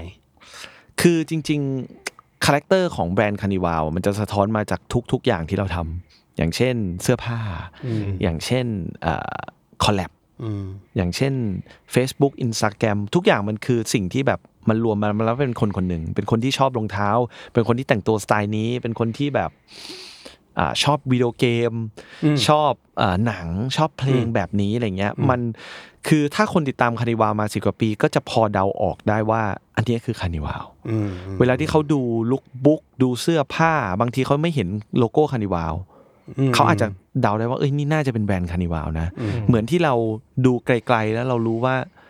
เบฟเป็นแบบนี้ อืมอืม ซูพรีมเป็นแบบนี้พาเลสเป็นแบบนี้อะไรเงี้ยเราก็พยายามหล่อหลอมความเป็นตัวเราให้มันชัดเจนขึ้นเรื่อยๆอะไรเงี้ยแต่ความชอบของเราก็มีหลายแบบ อืม เราอาจจะไปชอบอาร์ติสคนนี้ไปทำกับคนนี้อะไรเงี้ย มันก็ อืม ออกไปได้หลายแบบ แต่ผมว่าตัวตนเรามันก็เริ่มชัดเรื่อยๆ จากจากทุกๆอย่างที่เราทำอะไรเงี้ย อืมอืมอยากให้พูดถึงเอ่องานที่เกือบจะได้คลอดออกมา อืม เป็นคอลแลบล่าสุด อืม นั่นก็คือคอนโซเทียมขับ อืม คอนโซเทียมผมอธิบายให้ทุกคนฟังก่อนว่าเอ่อคอนโซเทียมก็จะเป็นเลเวลของร้านที่มีไม่แค่ไม่กี่ร้านในทั่วโลกของที่อยู่ในที่ขาย Adidas คานิวาก็เป็นหนึ่งในนั้น แล้วเขาก็จับร้านพวกเนี้ยตัวท็อปทเนี่ยมันส่วนใหญ่เป็นร้านที่เรารู้รู้จักกันทั้งแทบทั้งหมดเลย อืม มาออกแบบรองเท้าแล้วก็จับแข่งกัน อืม เพื่อชิงถ้วยครับ อืม สุดท้ายเนี่ย อืม แล้วก็ในรอบแรกคานิวา อืม ต้องเจอกับ อืม เอ่อสเนคเกอร์พ i t i c s อืม อ่ะเป็นรุ่นซัมบ้าเหมือนกัน อืมอืม แล้วก็เปิดโหวตกันเท่าไหร่ครับสองวันปะ ของเราเป็นกาเซลกาเซล อากาเซล อืม อืมสองวัน อืม แล้วก็ น่าเสียดายที่เราแพ้ไปจริงๆเราแพ้ไม่ไม่เยอะเหมือนกัน ตาม ขีด ที่ เดียวขีดเดียว ขีด เดียว เออ ขีดหนึ่งนี่เท่ากับเท่าไหร่ ไม่รู้เขาไม่ได้บอก ไม่รู้ ไม่แล้วในกราฟมันงงมากเลยเว้ยคือผมอะตอนที่คือไอ้กราฟเนี้ยตอนแรกๆมันยังดูในเว็บไทยไม่ได้ใช่ไหม อืม ผมต้องคอยถามไอติม อืม น้องไอติมว่าไอติมแคปให้เพื่อนที่อเมริกาแคปมาหน่อย อืม เปิดแอปแล้วแคป แล้วผมต้องไปเข้า Illustrator แล้วผมมาวัดกริดว่า ว่ากราฟมันอยู่ตรงไหน แต่ว่าไอ้ตรงปลายกราฟแมันเป็นดันเป็นโค้งอย่างเงี้ย อืมอืม เออ แต่ไอข้อแลบเนี้ย เราแพ้ไปเยอะไหมเขาเรารู้ข้างหลังบ้างคะแนนไหม ไม่รู้ครับ เขาไม่ได้บอก อืม แต่อย่างนี้จริง ๆ ผมจะเล่าให้ฟังว่าโปรเจกต์เนี้ยเป็นโปรเจกต์ที่ดีใจมากที่ได้ทำอีกแล้ว อืมอืมอืม แต่มันเป็นคืออยู่ๆอ่ะเล่าให้ที่มาที่ไปนิดนึงอยู่ๆเขาส่งจดหมายมาฉบับหนึ่ง เป็นบัตรเชิญ อ่ ว่าแบบ อ่ คุณได้ร่วมคอนโซเทียมครับ อ๋อ คุณเป็นบัตรเชิญว่าอ่าสิบหกทีมอ่าสี่รอบหนึ่ง า วินเนอร์ อ่าอ่า คอนโซเทียมครับ การแข่งขันที่ยิ่งใหญ่ของคอนโซเทียมอะไรเงี้ย อ่าคุณจะร่วมไหม คืออ ม ก่อนหน้านี้มันจะเป็นแบบจะจะทำไหม อ่า แล้วแล้วพอเราบอกว่าทำเราก็ไม่รู้ว่าเราจะได้ทำหรือเปล่า อ่าอ่าอ่า แต่ไอ้บัตรเนี้ยเป็นบัตรแข็ง บัต มาร แล้ว ที่แบบว่า ถ้าคุณร่วมรีบตอบเมลมา อ่าก็จง อ่า เป็นบัตรเชิญที่ผมเอาไปโพสต์ใน Facebook อะไรอย่างเงี้ย อืม ผมก็ตกใจเฮ้ยอะไรวะ อืม รายการอะไรอะไรเงี้ย ใช่คือเพราะตอนผมเห็นเหมือนที่คุณปินโพสต์ในอินสตาแกรมมั้ง อืม คอนโซเทียมครับผมว่า อืม คืออะไร เออ จะเตะบอลกันเหรอ อ่า คือแบบว่า ใช่ คือคืออะไร โชว์เยอรมัน คือเราไม่รู้ว่ามันคืออะไรเลยะคื ตอน ผมไม่ ต รู้ อนนั้นมัน ว่า จะแข่งบอลโลกพอดีไงเขาก็เล อ๋ ย ออ่า เขาเลยจะทำตอนให้มันสอดคล้องกับบอลโลก แต่ว่ามันหลังบอลโลกนาน เพราะว่าเขามันดีเลย์ อ่ะ อ๋อ ไอ้ไอ้บัตรแข็งเนี้ยบัตรมาก่อนหรืออีเมลมาก่อ บั น ตรมาก่อน หรอ ใช่ ก็ก็คือไม่ไม่รู้อะไรเลยแล้วอยู่ก็มีไอ้ ผมเปิดซองมาเนี่ย บัต ผ ร ม นี้ รีบโทรบอกเพื่อนหุ้นส่วนเลยว่า เฮ้ยแม่งเจ๋งมากเลยว่ะคอนเนี่ยกูยังไม่รู้ว่าคืออะไรแต่ว่า 16 อ่ะ คือคือต้องเข้าใจก่อนว่าคอนโซเทียมมี 100 ล้านอ่ะ อืม อ่า แล้ว 16 ล้านเราได้เข้าอ่ะ อ่า ม ตอนนั้นผมไม่รู้หรอกว่า คือเดี๋ยวผมจะอธิบายคอนเซปต์ตรงๆว่า อ่า เขาตัดร้านที่แบบโคเป็นซุปเปอร์ร้านออกไป ออกไปจากคอมเพติชั อน อก นี้ ไปจากคอมเพติชันนี้ อ่า คือคือไอ้ โห สิบห นี่ ก ขนาด ล้านที่เขา ตัดนะ เลือกมาเนี่ย ถ้าถ้าเราจะมาพูดเคลมว่า โอ้โห แม่งคือ 16 ล้านที่ดีที่สุดในคอนโซเทียมแม่งไม่ใช่หรอก หรอ เพราะว่าเพราะว่าอะไร เพราะว่าหนึ่งคิดไม่มา เอาเอออ่า อันดีฟีดไม่มี อืม อ่า อืม ในหลาย ๆ ร้านที่แบบที่เป็นท็อปอันดับหนึ่งถึงห้าก็ได้ อ่าเข้าใจได้ อ่ะไม่มี เข้าใจได้ เพราะว่าอะไร เพราะเขาอธิบายว่า ถ้ามีร้านที่ powerful มากๆอ่ะ อ่า คนจะเลือกที่ชื่อร้านไม่ได้เลือกที่แบบ ใช่ใช่ใช่ มันจะได้มีความได้เปรียบเสียเปรียบ เพราะฉะนั้นเขาขอตัดร้าน powerful สักสามสี่ร้านออกไป มั นะ นสักสิบเปอร์เซ็นของกราฟอ่า แต่ แล้ว ต่อ เขาควร ให้ ทำ ตัดร้าน powerful เหล่านั้นออกไปอ่ะ แล้วเราได้อยู่หนึ่งในสิบหกอ่ะ อื ผมก็ถือว่า โอ้โห แม่งคือที่สุด อืม ที่สุดแล้วที่เขามาเลือกเรา อืมอืม เพราะว่าเพราะว่าแต่ไอ้กว่าที่เขาจะมาเลือกเราเนี่ย ผมมองว่ามันก็คือการทุ่มเทของเราที่ที่เขาเห็นนั่นแหละ อืม ทำให้เราอยู่ในหนึ่งในสิบหกได้อะไร เพราะ เงี้ ว่าย คือถึงแม้ว่าร้านที่ได้ยินไอ้สิบหกร้านเนี่ยจะไม่ได้แบบเป็นตัวใหญ่สุด แต่มันก็ไม่ใช่ร้านโนเนมแบบ โห ก็ ไอ้นี่เลยคือเป็นร้านแบบ เอา ร้าน งี้ แข็งๆเหมือนกัน มันไม่อาจจะไม่ใช่ตัวใหญ่สุดท็อปสามแต่ก็อยู่ท็อปแบบสิบอะ ใช่ เอ็นโคลติ้ง ใช่ อย่างเงี้ย เออคือ ใช่ คือผมเห็นแล้วว่า ใช่ ผมเห็นแล้ว ตั แบ แข็ บ ง เพราะตอนแรกอันเนี้ยเป็นแบบอ่าเฉลยความลับคือ คุณปิ้นบอกผมตั้งแต่เนิ่นๆแหละคอนโซเทียมครับ ใช่ อะไรเงี้ย ใช่ ซึ่งมัน ใช่ มันหลายเดือนก่อนที่จะออกคลอดออกมาจริง ใช่ ๆ ซึ่งโปรเซสหลังบ้านจะไม่พูดแต่ว่า พอรู้เนี่ยสิ่งหนึ่งที่คุณปินบอกมาคือ คุณปินไม่รู้ด้วยซ้ำว่า 16 ทีมอ่ะคุณปินต้องเจอใครบ้าง อืมถูก และจะต้องเจอใครในแมตช์แรกที่เท่าไหร่ด้วยซ้ อืมอืม ำแล้วก็มีการจับฉลาก คือสิบหกทีมเนี้ยผมรู้ก่อนจะแข่งแค่เอ่อเดือนสองเดือนเอง อ่าอ่าซึ่งตอนนั้นเราดีไซน์กันไปแล้ว เสร็จหมดแล้ว เออ เราไม่รู้ด้วยซ้ำเลยแบ a n k เลยว่าจะเจอใคร เออ เออ แล้วก็พอสุดท้ายมันก็มีตารางจับฉลากมาเสร็จว่าใครเจอใคร อืม แล้วผมก็ตกใจประมาณหนึ่ง อืม เพราะว่าตอนนั้นก็คุยกับคุณบินว่า เขาจะคัดหัวหัว แบบที่มันจะอย่างเงี้ย คิด อืม ไม่งั้นมันจะแบบไม่ยุติธรรมไม่สนุกสักเท่าไหร่ แต่น่าจะคัดเอ็นออกไปด้วยนะอีกร้านหนึ่งอะ อ่ะใช่ เอ็นแม่งโอ้โห จริงแล้วก็ แต่ว่าพอกลางตารางมาปุ๊บโอ้โห ร้านมันไม่กระไม่มีร้านกระจอกเลย คือ ไม่จะใช้คำว่ากระจอกก็ เอา ไม่ได้ ง่ายๆว่ามันไม่ มันไม่ใช่การคัด คือร้านระดับเนี้ยคือร้านท็อปหมดเลย เออเออ คือ จริง หลายๆร้านคือร้านที่เป็นปรมาจารย์ของผมเป็นไอดอลที่ผมนับถือมากๆอย่างมิตาสนิเกอร์อย่างเงี้ย มิตะอืม หรืออย่างโอเวอร์คิวอย่างเงี้ย อืม คือเป็นร้านที่แบบเราเราเราชอบเขามากเราบูชาเขาว่าตั้งแต่เรายังไม่มีร้านแล้วอะไรเงี้ยเอออแล้วเราได้มาแข่งกับเขาอะ อืมอืม เออ จริงผมเห็น Overkill Off Spring อืม ผมก็ อืม โอ้โห นี่มันไม่ท็อปตรงไหนวะ เออ เออ แต่ว่าก็มันก็จับฉลากร้านใช่ไหมครับ แล้วกลายเป็นว่า ไอ้พวกร้านอยู่หัวหัวๆ อืม ไปอยู่อีกสายหนึ่ ง อืม หมดเลย อืม อะไรเงี้ยเอออ ม แล้วเราก็ อ่ะสายสายนี้ก็จะเป็นร้านแบบ ผมว่าผมเห็นมีร้านเลือดใหม่เยอะ อืม BSTN อ่า คาสิน่าเงี้ยผมก็นับ อ่า ว่าเป็นเลือดใหม่เกาหลีอะไรเงี้ย อืม แต่ว่าพอเห็นคาสิน่าแล้วรู้สึกว่าเออคาสิน่าก็ไม่ใช่ร้าน แต่ ที่แบ คา บ สิน่าเก่าแก่แล้วนะจริงๆแล้วอะ อ่าอ่าเข้าใจ อ่า แต่ว่ามันไม่ได้แบบเหมือนเกาหลีมันไม่ได้บูมมัน คื มา อ บูม คา ช่วงหสิลัง น่าเนี่ยแทบจะไม่ไม่ได้มีคอลแลบกับอาดิดาสเท่าไหร่ อืมอืม อืม คือความเก่าแก่จะแบบอาจจะคล้ายมิตะ อืม แต่ชื่อเนี่ยคนละคนละ อ่า อัน อ่าอ่า แต่ดัน เข้าใจ แต่ว่าพอเห็นคาสิน่าแล้วก็จะอ่าโอเค น่าจะพอแต่เกาหลีตอนเนี้ย มันไม่ธรรมดาแล้วอะ อ่า เอ ใช่ อ ใช่ แฟ ใช่ นเบสมันแบบพลัง แล้วแฟชั่นเกาหลีตอนนี้คือแทบจะตีตื้นแบบหลายอย่างในญี่ปุ่นแล้วอะ อืมอืมอืม อืม ก็พอเห็นแล้วก็แบบ พอมานั่งดูแต่ละคู่จริง ๆ แล้วจินตนาการว่าเราต้องเข้าไปเจอใครมันรู้สึกว่าแบบ อืม โหมันไม่ง่ายเลยแม้แต่แบบ อืม มันไม่ได้ว่าเป็นอยู่สายนี้แล้วจะง่ายกว่าสายนั้นสักเท่าไหร่เลยอะ อืม เออ แต่อันแต่ผมก็ยังรู้สึกว่าของเราอะดีกว่าเซนิเกอร์ politics ไม่แบบผมโนไวแอดด้วยนะ อ่า ไปดูดีเทลดิ อ่า แบบเรามีปั๊มทอง คือ เรา คื มี อจริง ๆ ต้องบอกก่อนว่า เราก็ไม่ได้คาดคิดว่าการโหวตมันจะออกมาแบบนี้ หรือร้านอื่น ๆ จะดีไซน์ออกมาแบบนี้อ่าแล้วก็คนจะตัดสินกันด้วยด้วยแฟกเตอร์อะไรบ้างอย่างเงี้ย อืม คือตอนนั้นที่เรารู้ว่าเราจะต้องแข่งกับคนอื่นเนี่ย ผมคิดว่าหนึ่งคือมันต้องแข่งสตอรี่ด้วย อ่า อ่า แล้วก็ต้องแข่งหน้าตาด้วย อ่า คนจะโหวตให้เราจากหน้าตาอะไรเงี้ย อ่า อ่าอย่างแรกเลยก็คือว่ามันจะต้องมีการเขียนสตอรี่นะพรีเซนต์คอนเซปต์ต่างๆอะไรเงี้ย แต่ปรากฏว่าพอไปโหวตจริงๆอ่ะมันมีหลาย มัน แฟ ไม่ ก เห็น เตอ เลย ร์ เลยอืม คือบางคนแทบจะไม่ได้ดูสตอรี่ด้วยซ้ำเพราะมันต้องกดเข้าไปตรงไหนคนยังไม่รู้เลยเออเพราะฉะนั้นเขาจะเลือกจากแบบหน้าตาเป็นหลัก อืม แล้วมันก็กลายว่า ร้านที่แบบทำผมไม่ได้พูดถึงร้านตัวเองนะ มีหลายๆร้านที่ผมเสียดายมาก ๆ เพราะว่าเขาทำรุ่นสวยมากแล้วสตอรี่แบบรุ่นเจ๋งมาก อย่างเช่น Commonwealth อย่างเงี้ย อืม ผมชอบมากที่เขาทำลิ้นแบบนั้น แล้วก็แบบรองเท้าแบบสไตล์แบบนั้น หรือแม้แม้กระทั่ง Overkill อย่างเงี้ย อืมอืม โอ้คอนเซ็ปต์มันดีมากเลยอะ อืม แต่ตก อืมแล้วแล้วแล้วเราไม่ได้มาผมไม่รู้คอนเซปต์ของใครเลย อืม ผมรู้แต่คอนเซปต์ของคานิ วา เนื่องว่าคือแบบแล้วผมจะไปหาที่ไหนอ่ะ อ่า เพราะเพราะผมไม่ได้อ่านของคานิวา อืม มันเป็นอาจจะเป็นเพราะว่าเรา ผมเรียกว่าอะไรอ่ะ เราอาจจะตีโจทย์ผิดในการที่จะเข้ารอบของมันอ่ะ คือถ้าเรารู้ว่าโจทย์มันเป็นแบบนี้ เราอาจจะไม่ได้ออกแบบแบบนี้ก็ได้ อืมอืม อืม อืมแล้วเขาจะผลิตให้กับใครไหมฮะ เขาจะผลิตให้กับทุกคนที่ชนะในแต่ละรอบ อืม อืม อืม ก็คือถ้าคุณชนะเอ่อสิบหกทีมเนี่ยแปดทีมจะได้หนึ่งผลิตและหนึ่งคู่ แต่ข้อที่อาจจะทำให้เรายังไม่ได้เสียใจมากคือทุกรุ่นที่เราออกแบบไปอ่ะ เขาจะทำผลิตแซมเปิลมาให้สิบคู่ ซึ่งอันนี้เป็นเป็นสิ่งที่ประกาศนะ เพราะหลายร้านเขาก็บอก อ่า อ่าในไอจีเขาก็บอกอืม อืมอืมอืม และสิบคู่นั้นก็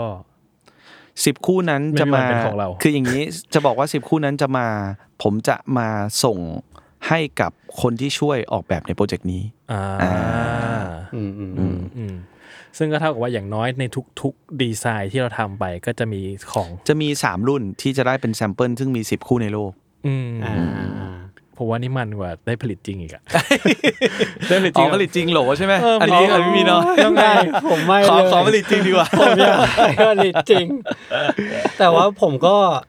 ไม่รู้ว่าผมอาจจะอินเกิน ผมไบแอดแหละ เออคือเออไม่ถ้าเกิดผ่านไปสักยี่สิบปีอะเฮ้ยรู้เปล่าว่ามีรุ่นนี้นะเว้ย เออ เฮ้ยสตอรี่มันคืออะไรอะ ใช่ใช่ มันคือสตอรี่ที่ คือเอาจริงๆ แข่า ผมไม่ได้ผมไม่ได้ผมไม่ได้ว่าหรอกว่า เออเราเราเราเราสวยกว่าคนอื่น แต่ทำไมไปโหวตให้คนอื่นอะไรอย่างเงี้ย แต่ถ้าความรู้สึกของคนชอบรองเท้าสนีกเกอร์จริงๆอ่ะผมก็ยังเห็นว่าหลายรุ่นที่มันสวยแต่มันก็ตกอ่ะ ใช่ คือผมรู้สึกว่ามันจะมีคู่หนึ่งคือไม่ได้ว่าดีไซน์ฝั่งตรงข้าม ผมจำได้ว่าคาสินะเข้าใช่ไหมครับ อืม แล้วผมรู้สึกว่ามันเจอใครวะ มันเจอกับร้านใหญ่เหมือนกันนะในฝั่งยุโรปอะ อืม แล้วผมว่าฝรั่งเหวอหลายคู่หลายคู่เหมือนกันนะว่าแบบ อืม เฮ้ยคนเกาหลีมาจากไหนอะ ใช่ คนคนอเมริกายังไม่รู้คนอเมริกันยังไม่รู้จักจีดากอนเลยสองปีที่แล้วอะ เราก็งงว่าไอ้ Black Air Force One นี่มันคืออะไรอะไรเงี้ย มอืม เออ แล้วผมรู้สึกว่า อ่ะผมไบแอดแหละ ผมย อ อย่าง ม อ รั ย่างอย่างรอบสองของของ p o l i t i c มั้งผมว่าเขาสวยกว่าคู่แข่ง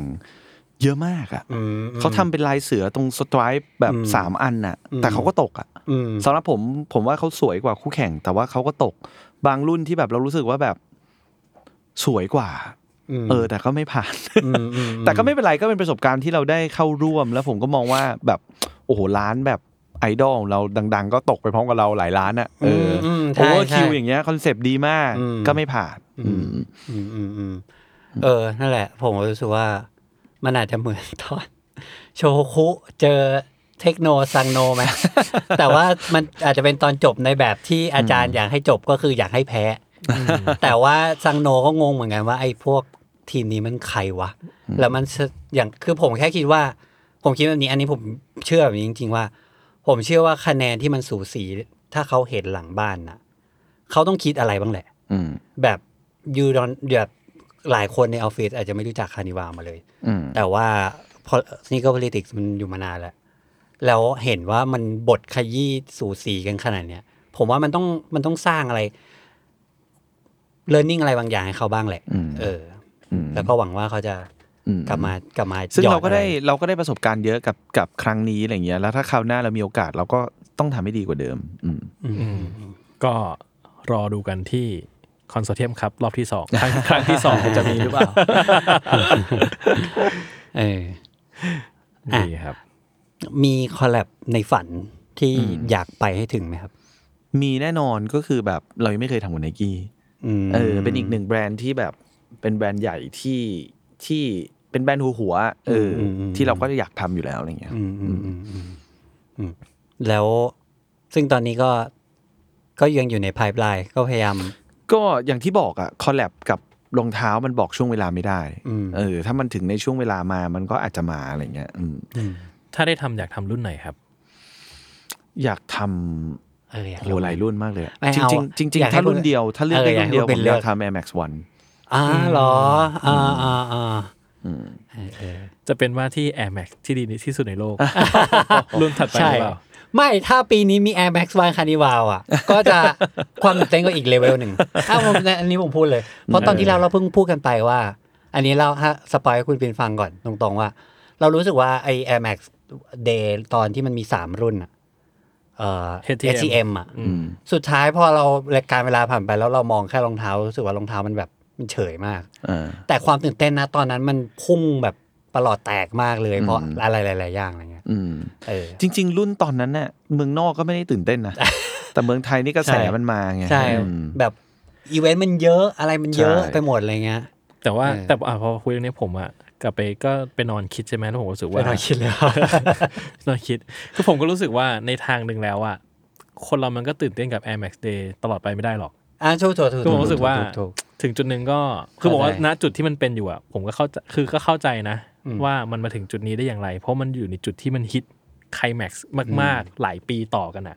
จนแบบว่าเราจะต้องตื่นเต้นกันอะไรกัน อืมอืม ทั้งที่โปรดักต์ เข้าใจ ไลน์โปรดักต์เองก็ไม่ได้แบบน่าสนใจแล้ว ขนาดนั้นแล้ว อืม เออเออเข้าใจแล้ว ผมคิดว่าพอโปรดักต์เองไม่มา แล้วปีนี้ให้อะไรบิ๊กบับเบิลเหรอ เออ ตอนแรก ก็ ผม ดี ยังตื่นเต้นอยู่เลยอ่ะ เออ ตอนที่ผมเห็นข่าวหลุดแล้วคุณผมมาพูดกับคุณผมยังตื่นเต้นอยู่เลย เออ ตอนนี้ผมเป็นแบบคุณแล้ว ใช่ เพราะผมเห็นตัวจริง ใช่เอาเล่าให้คุณปิดฟัง คือคือคือตอนแรกตอนนู้นเราเทปสองเทปก่อนหน้าที่อัดไปเราบอกว่า เอ้ย มันก็ต้องมีนะรุ่นเนี้ยมันก็ดูแบบ มันก็เป็นรุ่นแบบนะ มีสตอรี่มีอะไร อืม ระหว่างนั้นก็กลับไปดูรูปอีกทีหนึ่งตอนที่แล้วก็บอกว่าเออผมว่ามันไม่เห็นจำเป็นต้องมีก็ได้ คือหน้าตามันก็ไม่ได้สวยขึ้นอะไรเงี้ยนะ เออ แต่ก็แต่เดี๋ยวดูราคาก่อน เออ อืม อืมอืมอืมอืม เออแต่ซึ่งซึ่งก็ก็จริง ๆ ผมว่าก็อยากเห็นนะ Air Max 1 ถ้าเป็นคานิวาลคือผมว่า Air Max 1 จริงๆมันโมเดลมันก็มันเนาะถ้ามันจะเล่นอะไรกับมัน มันก็ทำได้หลายอย่างอยู่ เออเขาทำมาทั้งเยอะแยะ เออ เออที่เราเห็นที่เราเคยเห็น อืม มีอยากให้คุณปินเลือกสักคอลแลบหนึ่ง ไม่ต้องรองเท้าก็ได้ครับ ที่รู้สึกว่าได้ทำอะไรที่มันแบบ ที่ชอบมาก เพราะว่ารู้สึกว่าได้ทำอย่างที่แบบเต็มที่จริง ๆ ทั้งเราใส่ไปเต็มที่อยู่แล้ว แล้วก็แบรนด์ให้อิสระเราเยอะ สักอันหนึ่ง โอ้โห มีเยอะมากอะ อืม ถ้าสักอันหนึ่งเหรอ อืม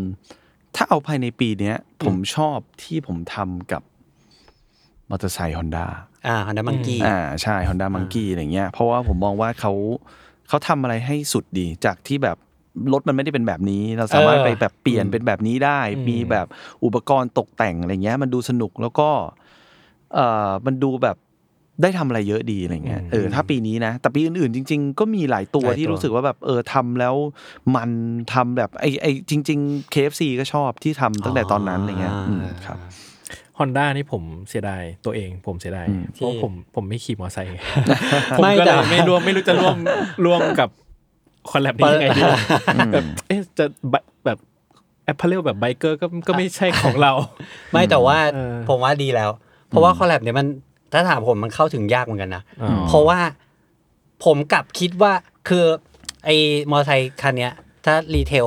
ราคาป้ายมาเกือบแสนนะครับ ม ไอตัวคอลแลบที่เรา ครั อบ อกมา แต่ว่ามันก็จะมีส่วนหนึ่งที่มาขายหน้าร้านคันนี้ว่าแค่ห้าคัน อ๋ออ อืม แล้วคนที่ไปรอหน้าละคือผมเห็นรูปแล้วผมแบบเฮ้ย คนมาซื้อ มอไซค์ราคาเนี้ย เป็นแบบห้าสิบหกสิบ อ่ามันอาจจะมีน้อยด้วยแหละ ก็เลยแบบ ไม่งั้นผม แย่ง ต้องไป กัน รีเซล อะไร เงี้ เงี้ ยเหรยอ อืม แต่ก็ ใช่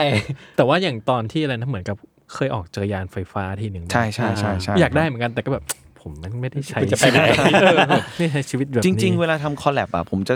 ผมจะอินเป็นพิเศษกับเวลาที่เราคอลแลบกับพวกการ์ตูนอนิเมะ เอาหรอหรอครับ อ่าใช่ เพราะว่าเราจะรู้สึกว่าแบบ การนำเสนอของเรามันจะมัน มันตรงที่แบบเราชอบไปทำลายเสื้อหรือตัวละครที่แบบคนอื่นเขาไม่ทำกันอะ อืม เอออ ม มันก็เลยเป็นแบบช่วงเวลาที่ผมมองว่าแบรนด์ต่างประเทศเขาก็เห็นเรานะ ในการทำแบบพวกพวกคอลเลกชันเหล่านี้อะไรเงี้ยบางคนก็ไปพูดถึงตั้งแต่เราทำนารูโตะทำวันพีซอย่างเงี้ยวันพีซผมทำแบบโหสี่สิบห้าสิบลายอะ อืม เออ มันก็สนุกดีอะไรเงี้ยครับอืม คือผมอันนี้ก็เป็นความลำบากของผมอีกเหมื อนกัน เพราะผมไม่ดูอนิ นาน เมะ เลย แล้วล่าสุดเพิ่งออกกับบลีชไป ใช่ครับ ซึ่งบลีชผมเคยติดตามอยู่ช่วงหนึ่ง อืม แล้วก็ผมก็ ไม่สนุกกับมันช่วงหลังเท่าไหร่ อืม ก็เลยเลิกติดตามก็เลยแบบไม่ใช่คอลเลคชันของผมอีก อืม ผมอ่ะผมจะภาวนาให้มีวันที่คานิวาอยากคอลแลบกับโจโจอะไรอย่างนี้แล้วกันครับ อืมจริง ๆ อยากคอลแลบ อ่า อ่าน่าจะน่าจะทางคุณเป็นอยู่แล้ว ถ้าได้โจโจผม ผมเสียตังค์อีกแล้ว อ่ามีอ่ะในช่วงสุดท้ายแล้วครับ ให้ถือว่าเป็นขายของก็ได้ อืม ให้คุณปินเล่าถึงคอลแลบที่ใกล้ๆที่กำลังจะมาหน่อยอาจจะเอา อืม อันที่พูดได้ไม่ต้องเป็นรองเท้าก็ได้ครับ ถ้าพูดชื่อของแบรนด์ที่ไปคอลแลบจริง ๆ เลยอ่ะมันอาจจะยังไม่ได้ อืมไม่เป็นไร แต่อาจจะพูดคร่าวๆว่าอ่าปีนี้จริง ๆ ผมจะมีเวิร์กกับทางดิสนีย์ อ่า ในการเอาแฟรนไชส์ของดิสนีย์มาทำ เอาอันนี้เดาวยากนะ ซึ่งจริงดิสนีย์เขาก็มีหลาย มีทุกอย่าง ห บนโลกนี้แล้วแหละ เออมีหลายมีทั้งดิสนีย์เองมีทั้ง Star Wars มีทั้ง Marvel อะไรอย่างเงี้ยเออจะเป็นหนึ่งในนั้นที่เรามาทำ อืม อ่าแล้วก็แล้วก็อ่าก็จะมีคอลแลบกับพวกศิลปินดนตรีอะไรต่างๆ มีอะไรที่แบบเออเราพยายามหาอะไรใหม่ๆทำสนุกสนุกๆอะไรอย่างเงี้ยอืมประมาณนั้นครับ รองเท้านะครับ รองเท้ามีแต่ว่าคิดว่าไม่ทันปีนี้ อ่าโอเค อ่า อืม ครับ ครับ อยากถามว่ามีแบรนด์ใหม่ ไหม แต่ว่ามันก็จะเข้าเข้าแก๊ปเลย อืม เออมีมีรองเท้าแบรนด์ใหม่ไหมครับ รองเท้าไม่ถึงคอลแลบแบรนด์ใหม่เหรอครับ แบรนด์ที่ยังไม่เคยท ยังไม่มี อ่า ำโอเคเพราะฉะนั้นใครยังไม่ได้รีบโทรหา นะครับ ใครยังไม่ได้ทำโอเค ครับ ประมาณนี้ ประมาณนี้ครับ ประมาณ ได้ นี้ ครับ เลยครับ ก็วันนี้ก็ขอบคุณคุณปินที่มาร่วมพูดคุยกับเรามากๆนะครับ ก็คิดว่าหลาย ๆ เรื่องราวที่เราได้ฟังในการทำคอลแลบเนาะน่าจะไม่ค่อยรู้หรอก เพราะว่าก็บางอย่างก็จะไปรู้ได้ไงเนาะเออใช่ไหมเออก็คงต้องทำงานในนั้นถึงจะรู้นะฮะก็ก็ก็สนุกดีครับ แล้วก็เฝ้าฝันให้มีคอลแลบออกมาเรื่อยๆครับ สาธุนะครับ ได้ครับ รวมถึงโปรดักด้วยครับ ผมก็จริงๆ มันมีโปรดักผมอะผมพูดเลยผมมีโปรดักหลายชิ้นแบบพวกโปรดักเครื่องใช้ในบ้านอะที่แบบว่า เออเหมือนเก้าอี้ที่คุณซื้ออะ ใช่เก้าอี้ ที่ต อนเก้าอี้ที่ออกผมแบบเฮ้ยอยากได้มากเลยอะ อืม แต่ผมก็ผมจะซื้อไปนั่งที่ไหน แต่มันแบบเนกออก แต่ คื มันตอนอยากได้ ใช่ความอยากได้ ซึ่งก็ทำมาเรื่อยๆ ก็ ก็ซื้อ ก็จะมีวันหนึ่งที่ผมก็ต้องมี แหละอ๋อปากกาผมก็ใช้ลามี่ อืม อันนี้ว้าว บางบางอย่างคุณจะไม่รู้ว่าคุณอยากได้หรือจำเป็นจนกว่าเราจะโพสต์ครับ ใช่ใช่ใช่ครับคือปากกา ใช่ คือผมคือนี่ผมบอกเลย ผมมีผมผมมีลามี่นานแล้วคุณปิน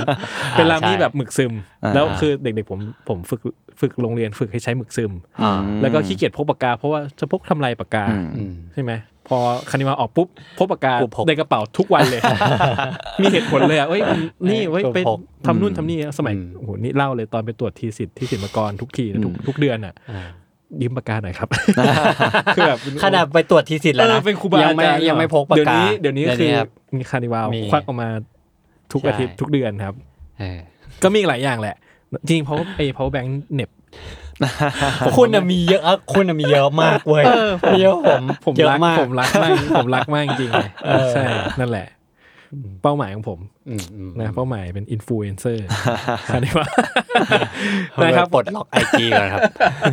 อเคครับผมก็ขอบคุณมากครับที่มาร่วมพูดคุยวันนี้นะครับ ก็วันนี้พวกเราก็ต้องลาไปก่อน ได้ นะค ครั รับ บ ก็พบกับรายการ s i l i c o n Side Podcast ได้ใหม่ ทุกวันจันทร์ทุกช่องทางของ s ซ l m o n Podcast นะครับ วันนี้ลาไปก่อนนะครับ สวัสดีครับ สวัสดีครับ ขอบคุณครับ ขอบคุณครับ